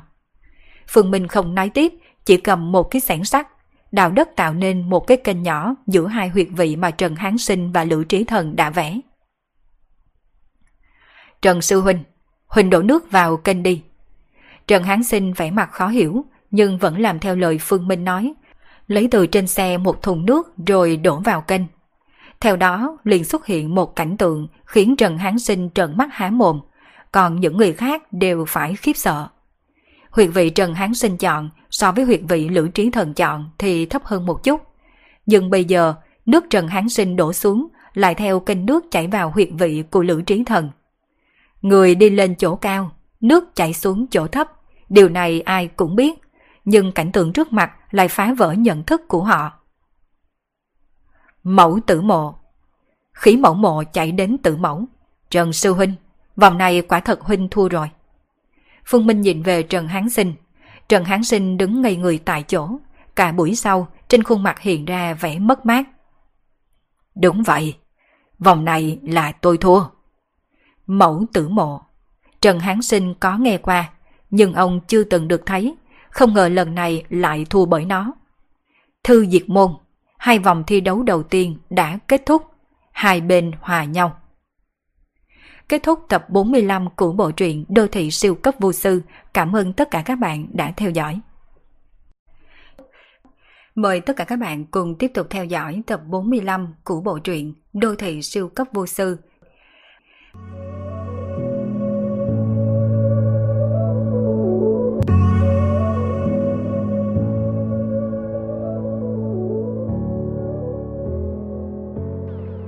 Một vòng này, người nhà họ Trần đã thua. Để nói ra những lời này thực sự là điều quá khó khăn đối với Trần Hán Sinh. Bởi vì bọn họ thua vòng này, có nghĩ nguyện vọng của bọn họ đã bị phá, lại một lần nữa ngã vào trong vực sâu vạn trượng. Nếu như có thể, Trần Hán Sinh thật sự không muốn nhận thua. Cho dù hắn biết đây là phần mộ mẫu tử, thế nhưng chỉ cần lão kiên quyết không thừa nhận thì trừ khi đối phương có thể đưa ra chứng cứ xác thực hơn để chứng minh đây là phần mộ mẫu tử. Nếu không, lão sẽ không thua.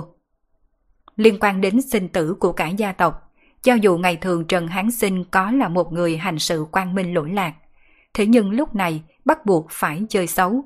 Hơn nữa lão tin tưởng, bất luận kẻ nào đứng ở vị trí của lão cũng sẽ có lựa chọn giống như vậy. Nhưng mà lời này do phương sư đệ của lão nói, Trần Hán Sinh không có cách nào phủ nhận.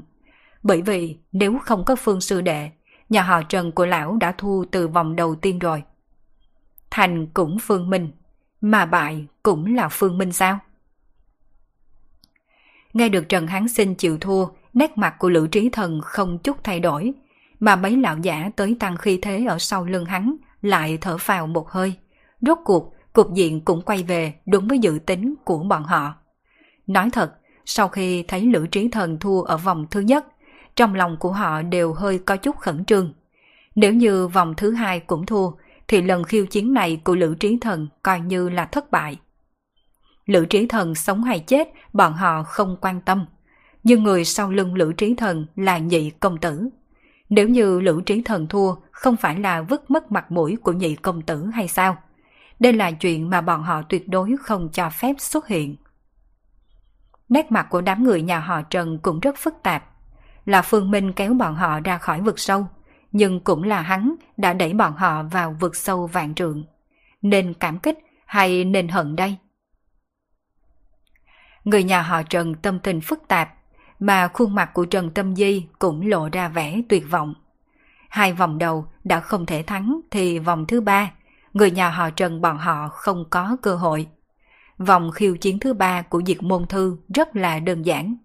Đấu Pháp Đấu Pháp, toàn bộ người nhà họ Trần chỉ có Trần Hán Sinh được tính là có chút thực lực. Trần Tâm Di chỉ có thể coi như là đệ tử mới nhập môn. Còn những người khác chỉ là người bình thường mà thôi.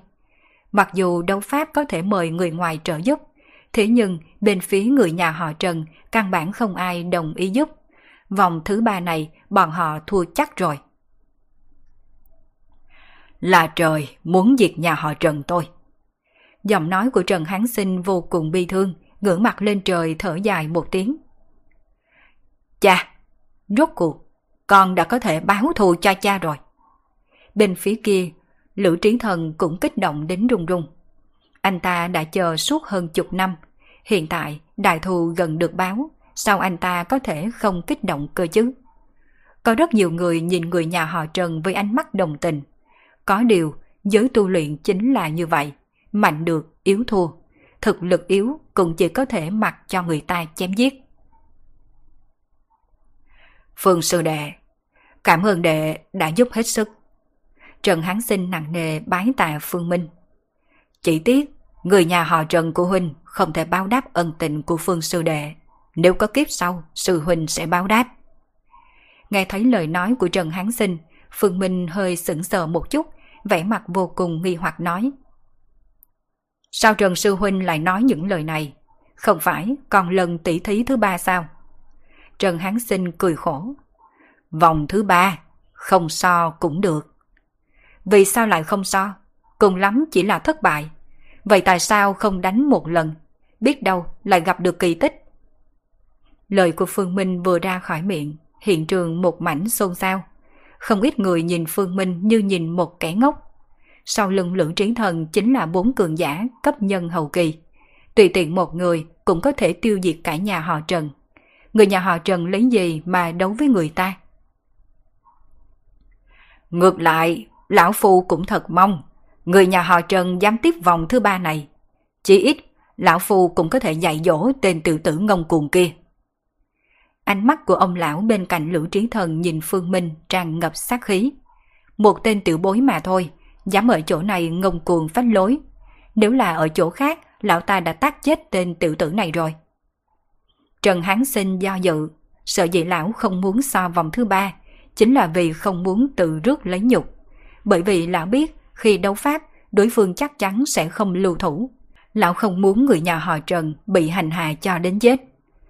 Thế nhưng, sau khi nghe thấy những lời nói của Phương Minh, trong lòng Trần Hán Sinh đúng là có chút do dự. Thực sự không đánh một ván cuối cùng sao? Trận thứ ba, người nhà họ Trần của tôi sẽ không buông bỏ.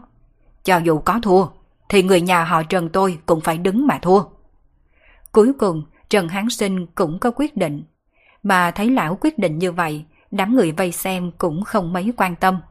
Bởi vì dưới cái nhìn của họ, đây chỉ là lần đấu tranh vô ích của đám người nhà họ Trần thôi. Tốt. Lữ trí thần lớn tiếng đồng ý, trong lòng của anh ta cũng hy vọng Trần Hán Sinh có thể đáp ứng đánh vòng thứ ba. Bởi vì chỉ có như vậy, anh ta mới có thể tự tay giết chết Trần Hán Sinh, tự tay giết chết địch nhân để báo thù cho cha mình. Đây chính là nguyên nhân anh ta muốn lập thư diệt môn. Nếu không, chỉ là giết chết đám người nhà họ Trần, hoàn toàn không cần anh ta phải ra tay. Điều anh ta muốn chính là tự tay giết chết địch nhân, tiêu diệt đám người nhà họ Trần. Vòng thứ ba Đấu pháp Xe đi về phía vùng ngoại ô của Thượng Hải, nơi này có một trang viên thuộc về giới tu luyện. Nói chính xác hơn, đây là trang viên của một gia tộc trong giới tu luyện. Mọi người lựa chọn nơi này làm sân đấu pháp ở vòng thứ ba. Trần Hán Sinh cùng Phương Minh còn có Trần Tâm Di cùng hai anh em Trần Đại Chiêu trên một chiếc xe. Phương Sư Đệ, tuy rằng Sư Huynh đã đáp ứng thi đấu trận thứ ba, nhưng nói thật là Huynh không có chút hy vọng thắng lợi nào. Đấu Pháp, trừ Huynh ra thì không còn người nhà họ Trần nào có thể lên đài.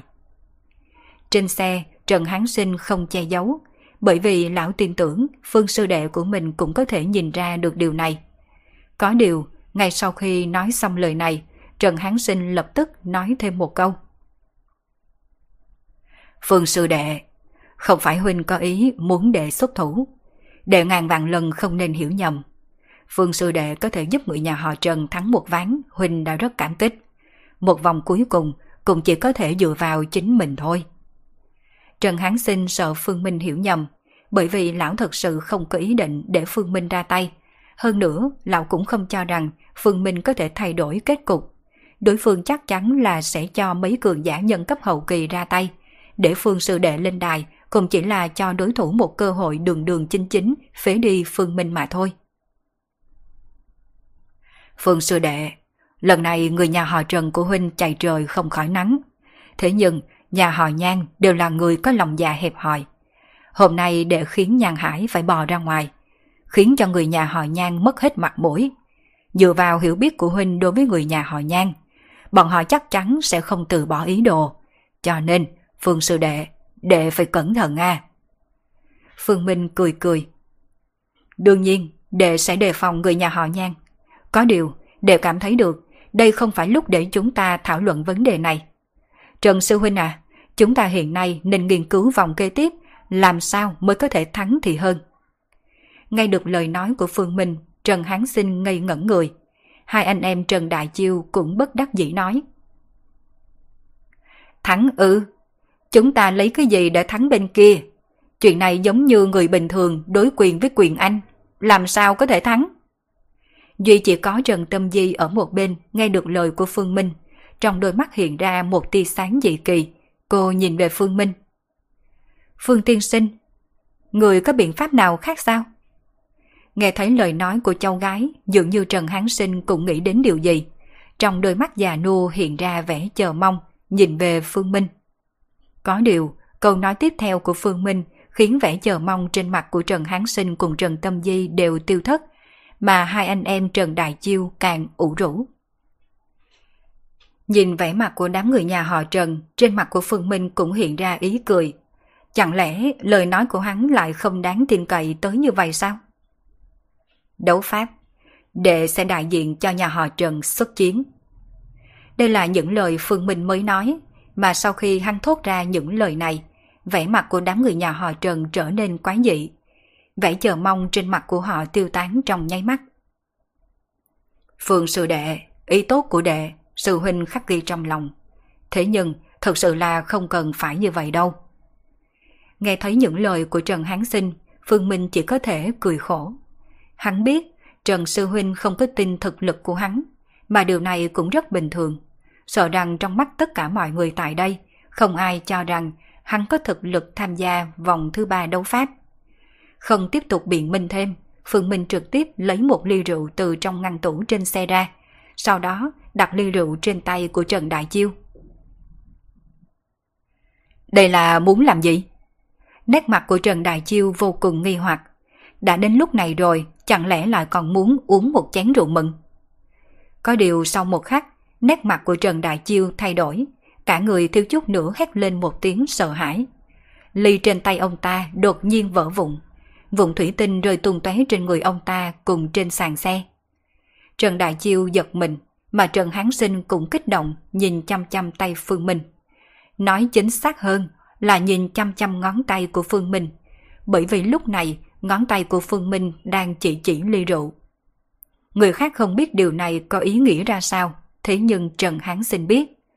Ngừng khí đã thương người, đây là thủ đoạn chỉ có nhân cấp hậu kỳ mới có. Phương sư đệ, đệ là cường giả nhân cấp hậu kỳ.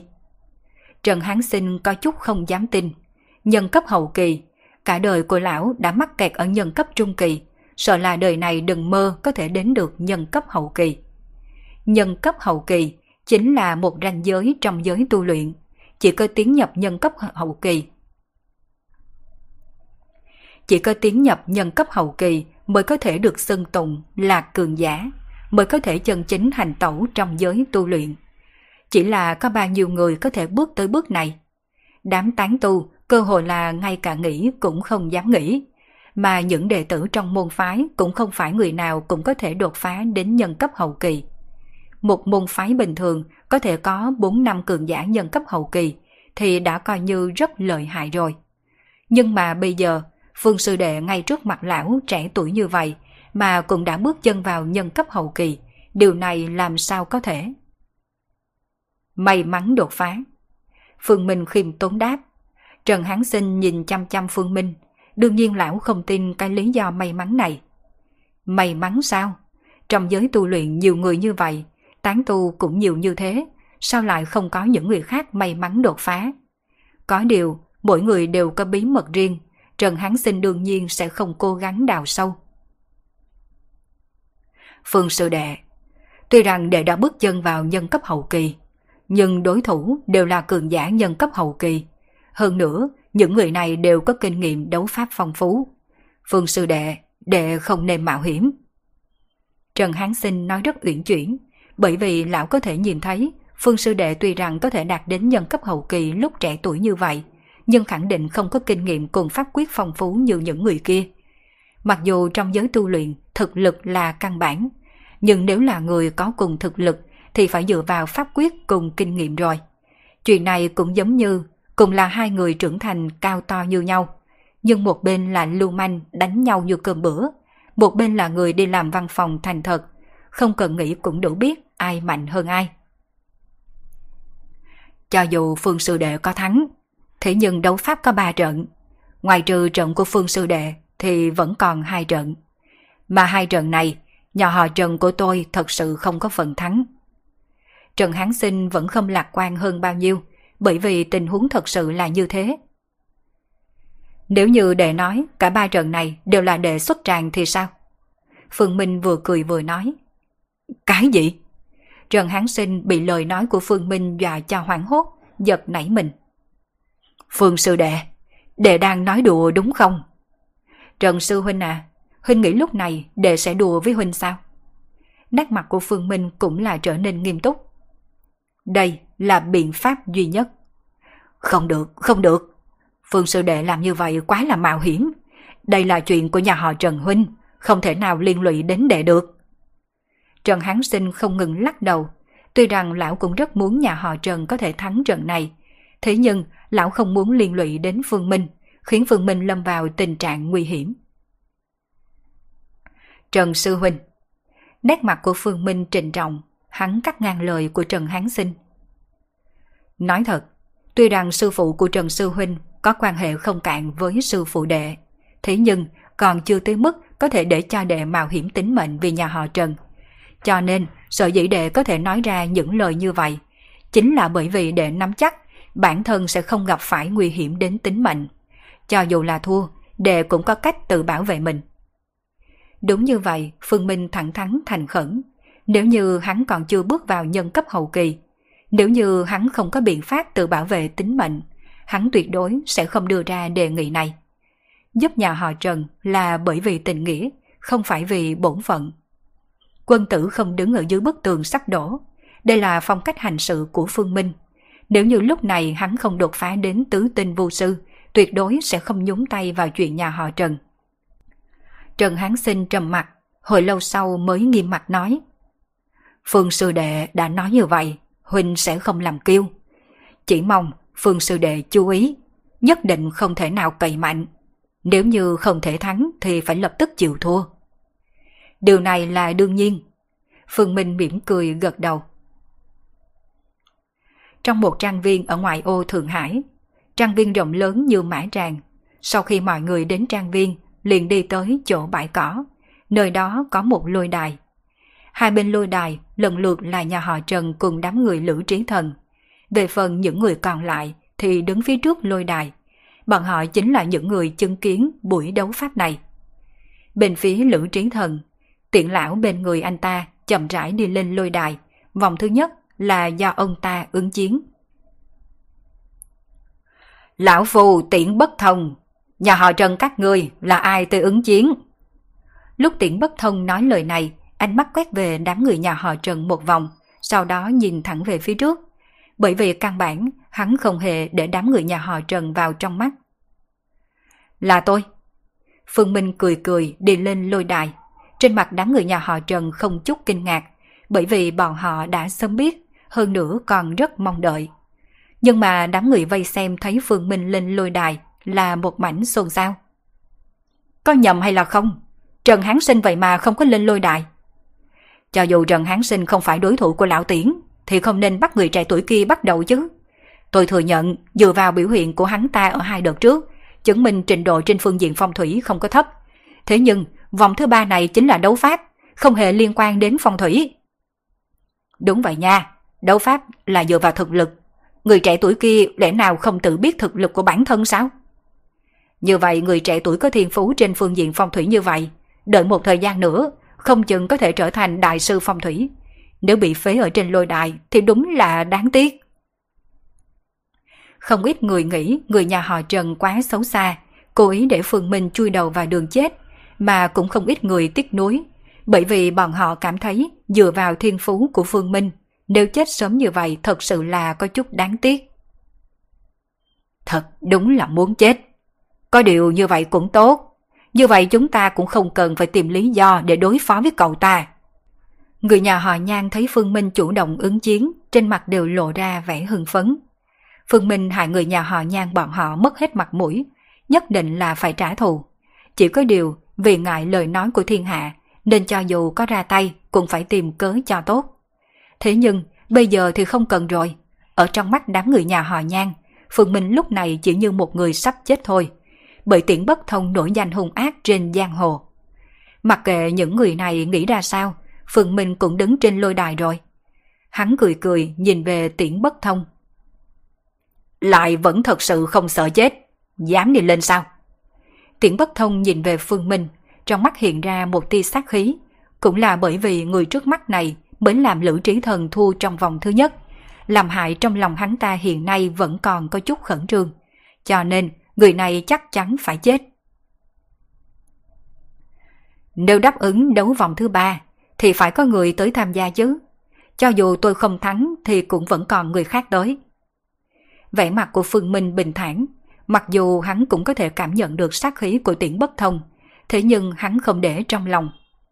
Tiễn bất thông là nhân cấp tầng 8, có thể nói hắn ta cũng là cường giả trong số cường giả nhân cấp hậu kỳ, cũng có thanh danh riêng trong giới tu luyện.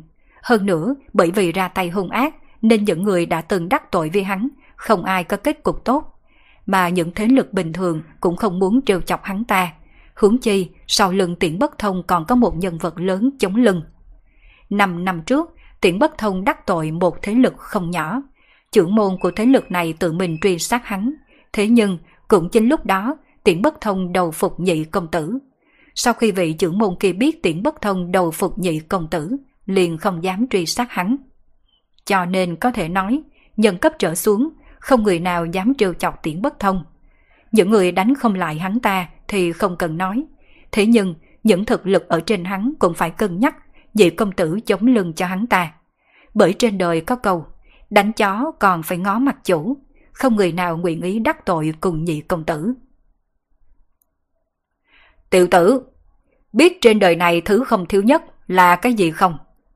Tiền bất thông đột nhiên hỏi Phương Minh một câu. Cái gì? Phương Minh lộ ra nét mặt khiêm tốn thỉnh giáo. Thiên tài, hơn nữa còn là thiên tài không biết tự lượng sức mình. Tiễn bất thông cười nham nhở. Trên đời này, trên thực tế không thiếu thiên tài. Nhưng là những thiên tài này đều tự cao tự đại, tự cho mình là đúng. Cho nên, 90% thiên tài đều chưa trưởng thành thì đã vẫn lạc. Tiễn bất thông sống tới tuổi này rồi, không phải hắn chưa từng thấy những thiên tài giỏi hơn hắn.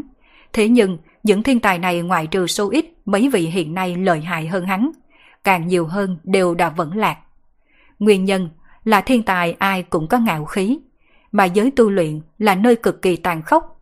Cho dù thiên tài có lợi hại cỡ nào, nếu sau lưng không có chỗ dựa vững chắc, thì rốt cuộc cũng bị người ta chém giết. Trong mắt của tiễn bất thông, Phương Minh chính là một thiên tài như vậy. Một thiên tài có ngạo khí, đồng thời cũng là một thiên tài không biết tự lượng sức mình. Thật sao? Phương Minh cười một tiếng. Tôi cũng nghe qua một câu nói. Vàng năm ô quy, nghìn năm vương bác, đều là những lão bất tử. Đừng có làm càng! Tiễn bất thông tức giận quát.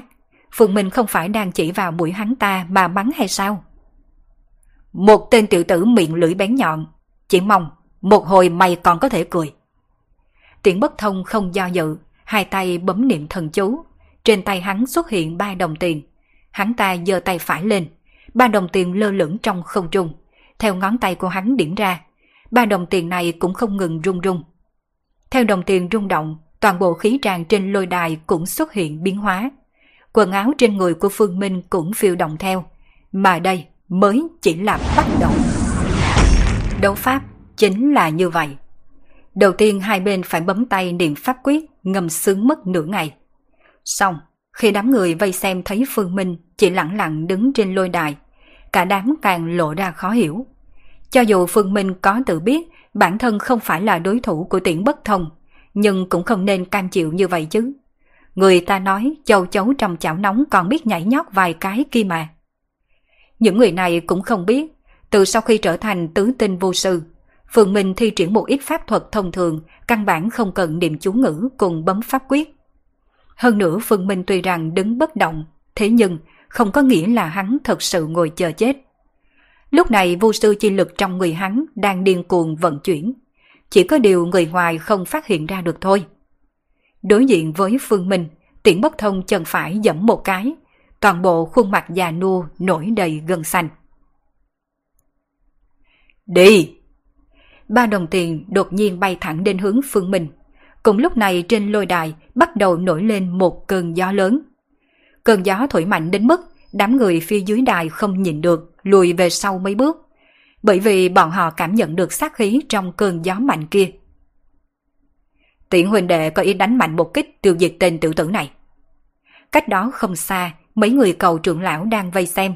Vừa nhìn liền biết tiễn bất thông đã hạ quyết tâm. Hắn ta muốn dùng tên tiểu tử trên lôi đài này tới lập uy.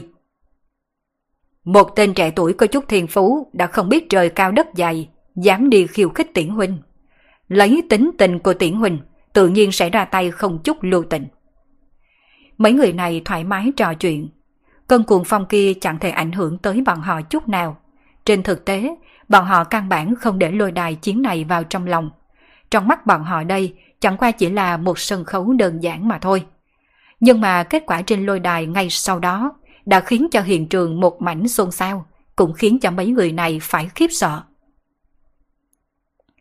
Trên lôi đài, cuồng phong tiêu biến, ba đồng tiền của tiễn bất thông lúc này đều bị hai ngón tay của Phương Minh kẹp lấy. Chính là một màn này khiến cho tất cả mọi người đều xôn xao. Đa số người ở đây đều chưa kịp nhìn rõ chuyện gì xảy ra, thì thấy ba đồng tiền kia đã bị Phương Minh kẹp lấy rồi. Đồng dạng, đám người cầu trưởng lão cũng không thấy, bởi vì bọn họ căn bản không quan tâm tới trận chiến trên lôi đài, chỉ là nhìn lướt qua một cái sau đó tiếp tục tán gẫu. Bởi vì dưới cái nhìn của bọn họ, trận này tiễn bất thông là 10 phần chắc chín. Trong số mọi người ở đây, chỉ có tiễn bất thông đang trên lôi đài có thể đoán được chuyện gì đã xảy ra. Ba đồng tiền này hắn ta dùng để dẫn động khí tràng. Đồng tiền rung động càng mạnh mẽ, thì khí tràng trên lôi đài càng thêm cuồng bạo. Ngay khi đồng tiền được bắn ra, toàn bộ khí tràng cuồng bạo sẽ khiến cho Phương Minh trọng thương. Nhưng mà điều khiến cho tiễn bất thông không ngờ tới là sau khi hắn ta bắn ra ba đồng tiền, đối phương chỉ vươn tay một cái, ba đồng tiền đã tự động bay tới trên ngón tay của đối phương. Đây không phải là đối phương điều khiển được đồng tiền của hắn.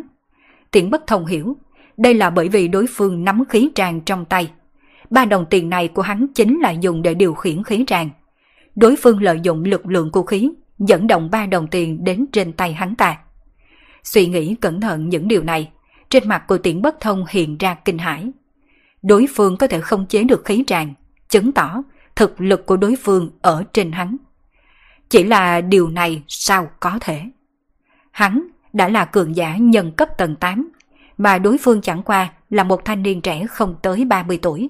Làm sao thực lực của đối phương có thể cao hơn hắn ta? Vô công bất thụ lộc.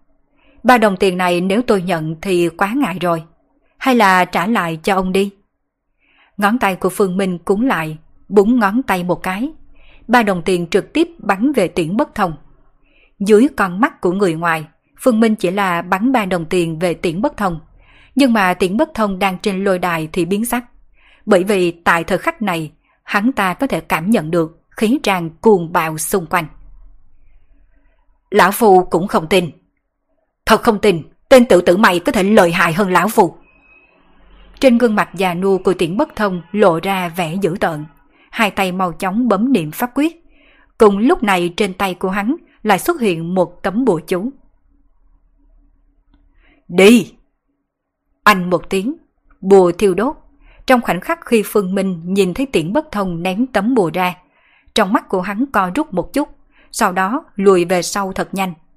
Một cổ sóng nhiệt bao phủ lôi đài. Ba đồng tiền kia còn chưa tới gần tiễn bất thông thì bị nổ nát.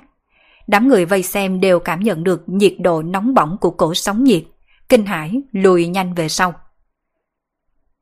Tạc dương phù, thậm chí tiễn huynh còn có loại bùa này. Trong mắt của cầu trưởng lão hiện ra kinh ngạc và hâm mộ, hiển nhiên ngay cả ông ta cũng không có loại bùa này. Đoán chừng là nhị công tử đã ban cho huynh ấy, xem ra hẳn là nhị công tử rất coi trọng tiễn huynh. Ngay cả tạc dương phù đều ban cho huynh ấy. Nhắc tới nhị công tử, trên mặt mấy người này liền hiện ra hiểu rõ. Mặc dù trong mắt bọn họ, tạc dương phù này rất là trân quý, nhưng nó lại chẳng là gì đối với nhị công tử.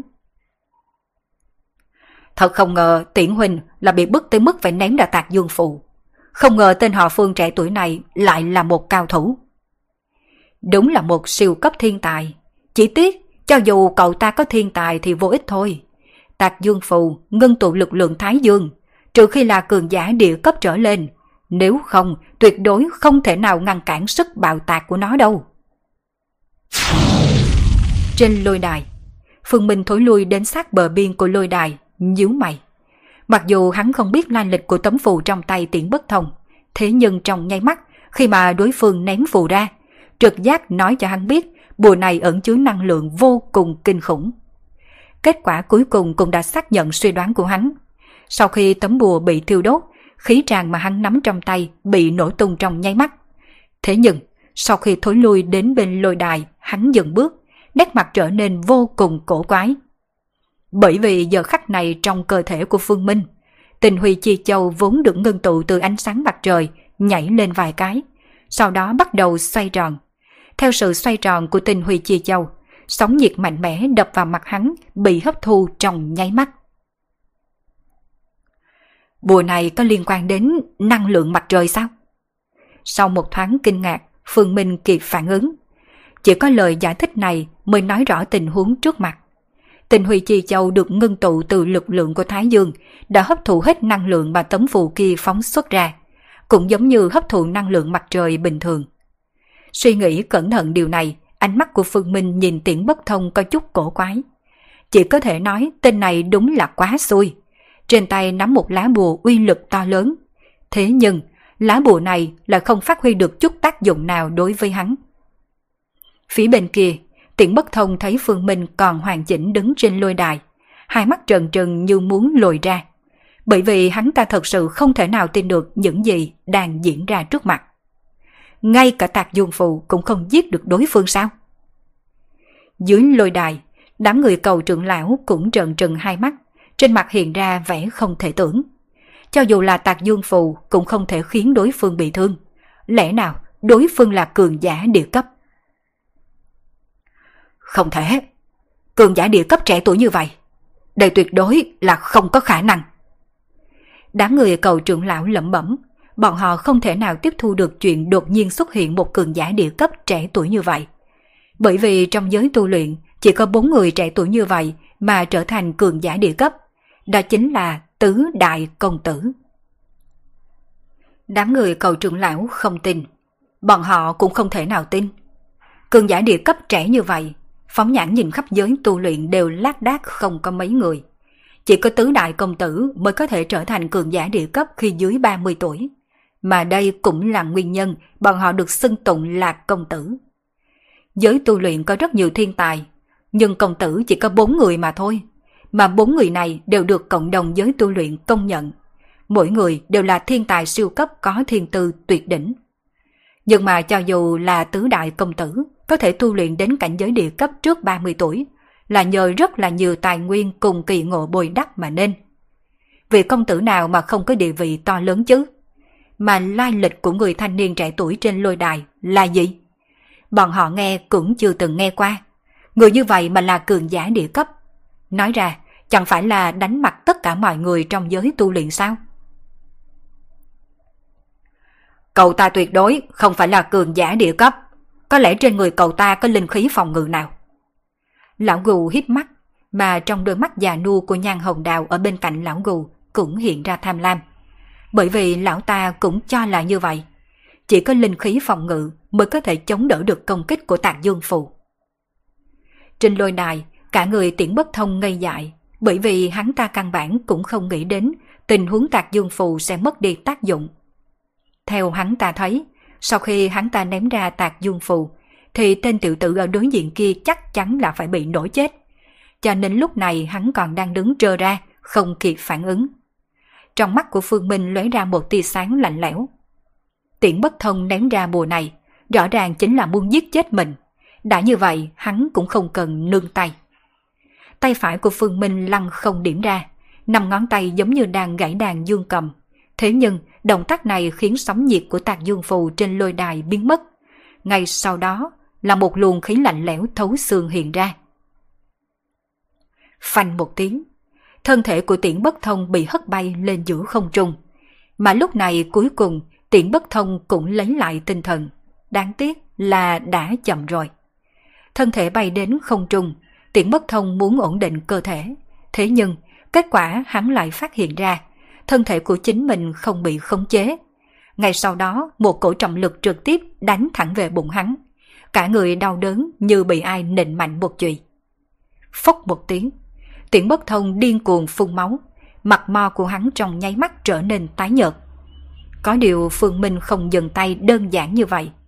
Nếu đối phương đã động sát khí, thì hắn cũng không cần làm người tốt dễ nói chuyện gì. Nếu không phải trong người hắn vừa mới ngưng tụ được Thái Dương tinh Huy Chi Châu, như vậy người ngã xuống vào lúc này chắc chắn là hắn rồi. Thân thể Phương Minh lay động, ngay khoảnh khắc thân thể của tiễn bất thông gần rơi xuống đất. Hắn trực tiếp bay lên, đá một cước vào ngực của tiễn bất thông. Tiếng vỡ vụn của đầu khớp xương truyền đến rõ ràng trong tai của tất cả mọi người. Đám người vây xem bên dưới cảm thấy đáy lòng lạnh lẽo, Tên họ Phương này không ngờ lại ra tay độc ác như vậy. Tiễn Bất Thông đúng là cường giả nhân cấp hậu kỳ, nhưng Tiễn Bất Thông cũng là một lão giả gần 70 tuổi. Thân thể nào chịu đựng được sự dằn vặt như vậy. Một cước này trực tiếp đạp gãy mấy khúc xương của lão ta. Có thể nói, một ông già chịu đựng một cước như vậy chẳng khác gì bị phế đi. Không chết ngay lập tức cũng là một chuyện rất may mắn rồi. Dừng tay! Đám người cầu trưởng lão vội vàng mở miệng quát bảo ngừng. Nếu tiễn bất thông thật sự chết tại đây, vậy thì tội của bọn họ thật sự vô cùng lớn. làm sao có thể quay về báo cáo với nhị công tử. Chỉ là tất cả đã quá trễ rồi. Một cước của Phương Minh trực tiếp dẫm lên cánh tay phải của tiễn bất thông, còn đè mạnh xuống dưới. Tiếng xương cốt vỡ vụn răng rắc lại truyền ra một lần nữa, mà tiễn bất thông bị đau tới bất tỉnh. nhấc chân rời đi, Phương Minh liền liếc mắt nhìn mấy người cầu trưởng lão. Mấy người cầu trưởng lão đang muốn ra tay, thế nhưng nhìn thấy ánh mắt của Phương Minh, những cánh tay đang dơ lên của họ lại miễn cưỡng buông xuống. Thư diệt môn lôi đài chiến, các người muốn vi phạm sao? Đối mặt với câu hỏi của Phương Minh lại còn thêm bao nhiêu ánh nhìn chăm chăm. Đám người cầu trưởng lão chỉ có thể nén giận trong lòng. Quy tắc khiêu chiến của thư diệt môn không thể nào phá hư. Nếu có người phá hư, thì thư diệt môn liền mất đi hiệu quả.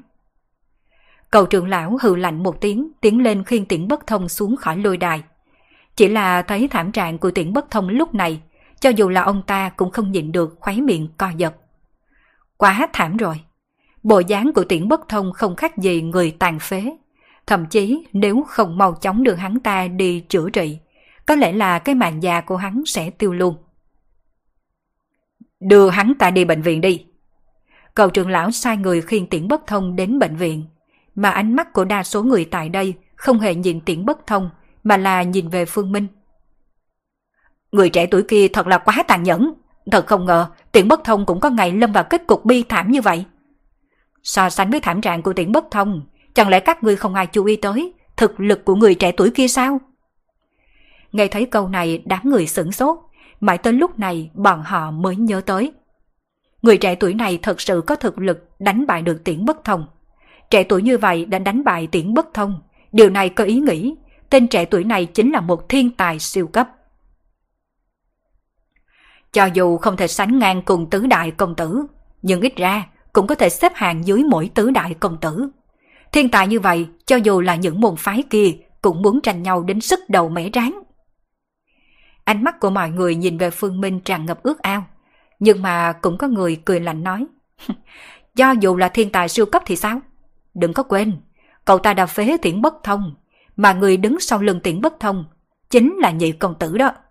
Các người nghĩ cậu ta phế đi tiễn bất thông, nhị công tử có thể bỏ qua cho cậu ta sao? Nghe nói như vậy, đám người này liền trầm mặt. Địa vị của tứ đại công tử vẫn còn đó, không ai nguyện ý đắc tội với bọn họ. Mà đối với tứ đại công tử, bọn họ cũng muốn giữ gìn tôn nghiêm của bản thân. Nếu như có người dâm phế bỏ người dư trướng của họ, nhất định tứ đại công tử sẽ ra tay. Mặc kệ đám người vây xem suy nghĩ ra sao, giờ phút này bên phía nhà họ Trần tràn ngập những tiếng hoang hô vui mừng. Thắng được trận đầu chính là mang tới một tia sáng chiếu soi tương lai tăm tối của bọn họ rồi. Vòng thứ nhất kết thúc. Hiện tại hẳn là nên tới đợt thứ hai. Đợt thứ hai vẫn là tôi xuất chiến. Bên phía các người ai sẽ ra tay. Phương Minh cũng không bước xuống lôi đài. Mà sau khi nghe thấy những lời mà hắn nói, toàn trường lại tiếp tục ồn ào náo động. Đám người tại đây cũng không phải là kẻ ngu dốt. Bọn họ dường như đã hiểu. Người nhà họ Trần dựa vào một mình Phương Minh nên đánh hết ba trận đấu trong vòng đấu pháp này. Vẻ mặt của Lữ Trí Thần vô cùng lạnh lẽo. Sự tình tiến triển đến lúc này đã vượt khỏi dự liệu của anh ta. Anh ta tự biết thực lực mình, ngay cả tiễn bất thông cũng không thể thắng được, vậy thì anh ta lại càng không. Vì vậy ánh mắt của Lữ Trí Thần nhìn về đám người cầu trưởng lão, mà đám người cầu trưởng lão cùng lão gù đều cảm thấy khó khăn, bởi vì bọn họ thật sự không chút nắm chắc.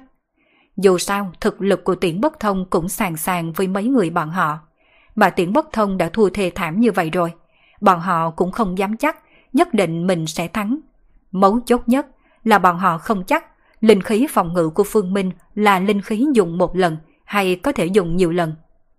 Đúng vậy, trong lòng của đám người cầu trưởng lão, bọn họ thủy chung cho rằng sợ dĩ Phương Minh có thể chống lại uy lực của tạc dương phù chính là dựa vào một kiện linh khí phòng ngự nào đó trên người của Phương Minh.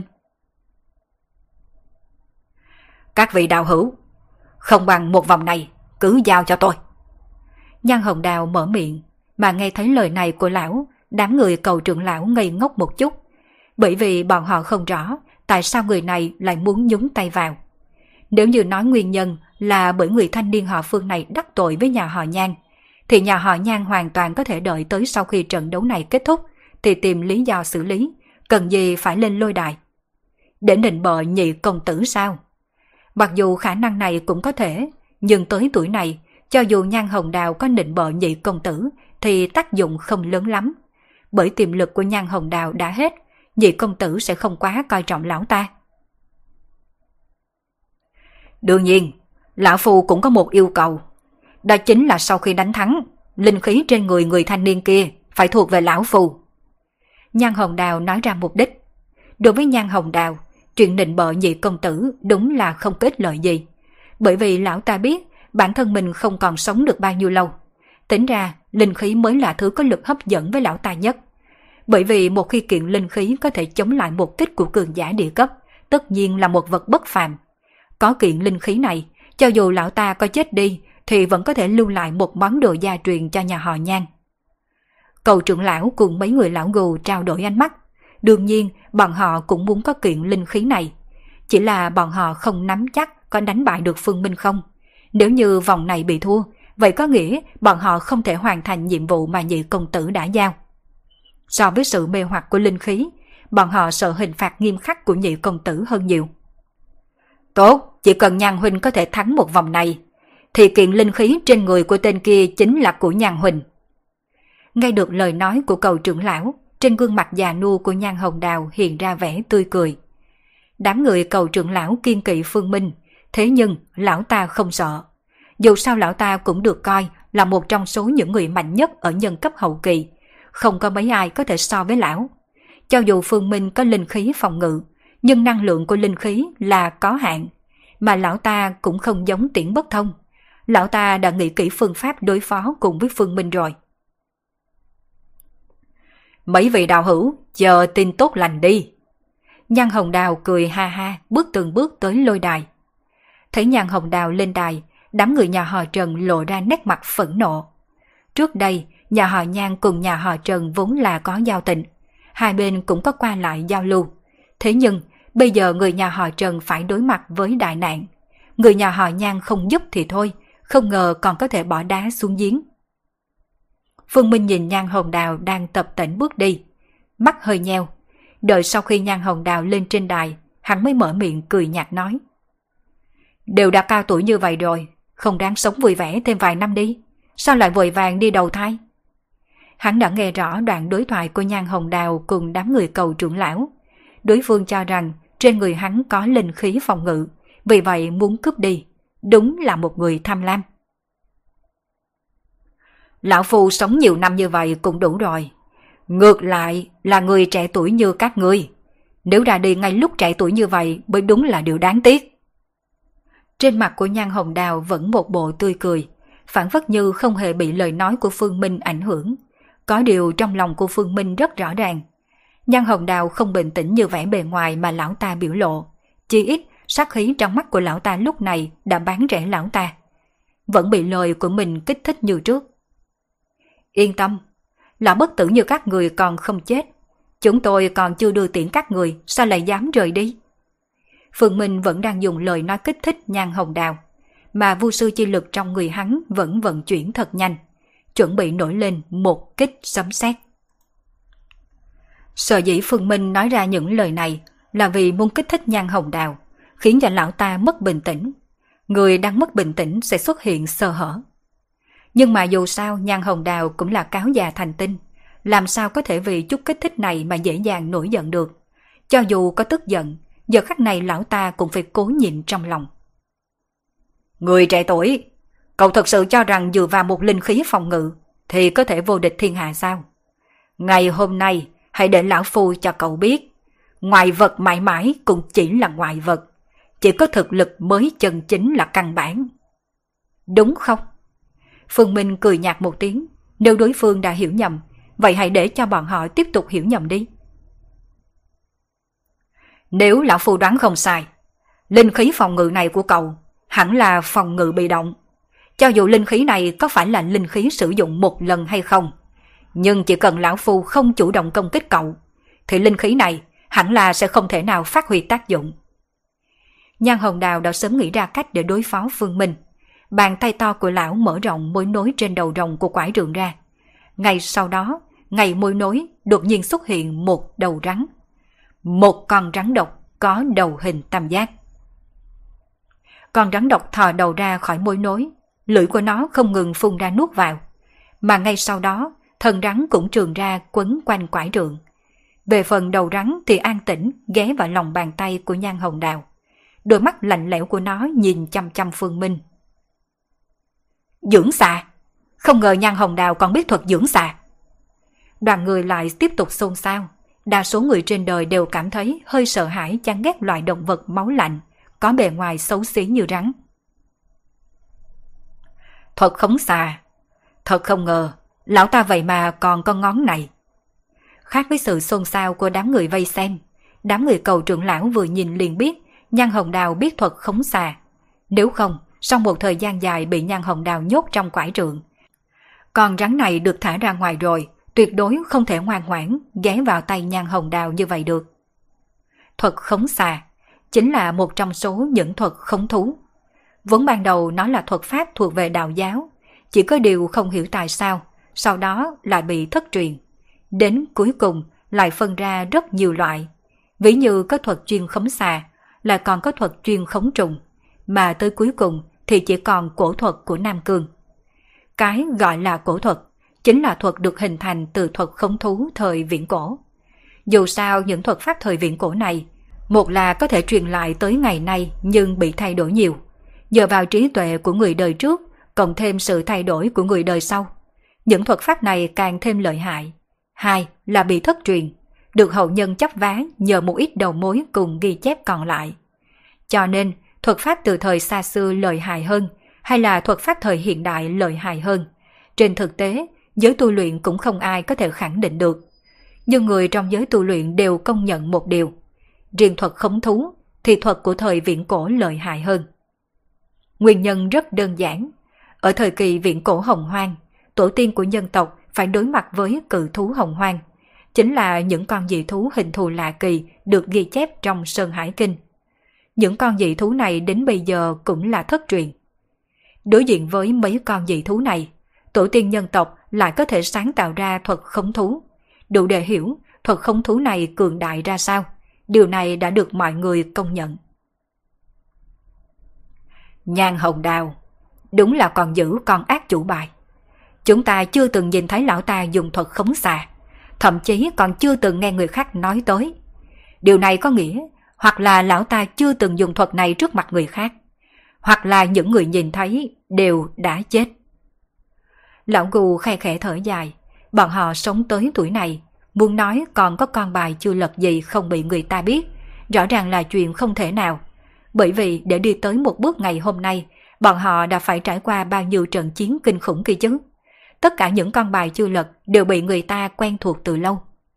Cũng chính bởi như vậy, khi thấy một con rắn trường ra từ trong quải trượng, ánh mắt của mấy người đều tràn ngập kiên kỵ. Cũng không phải bọn họ sợ rắn, thứ bọn họ kiên kỵ là tâm cơ của nhan hồng đào.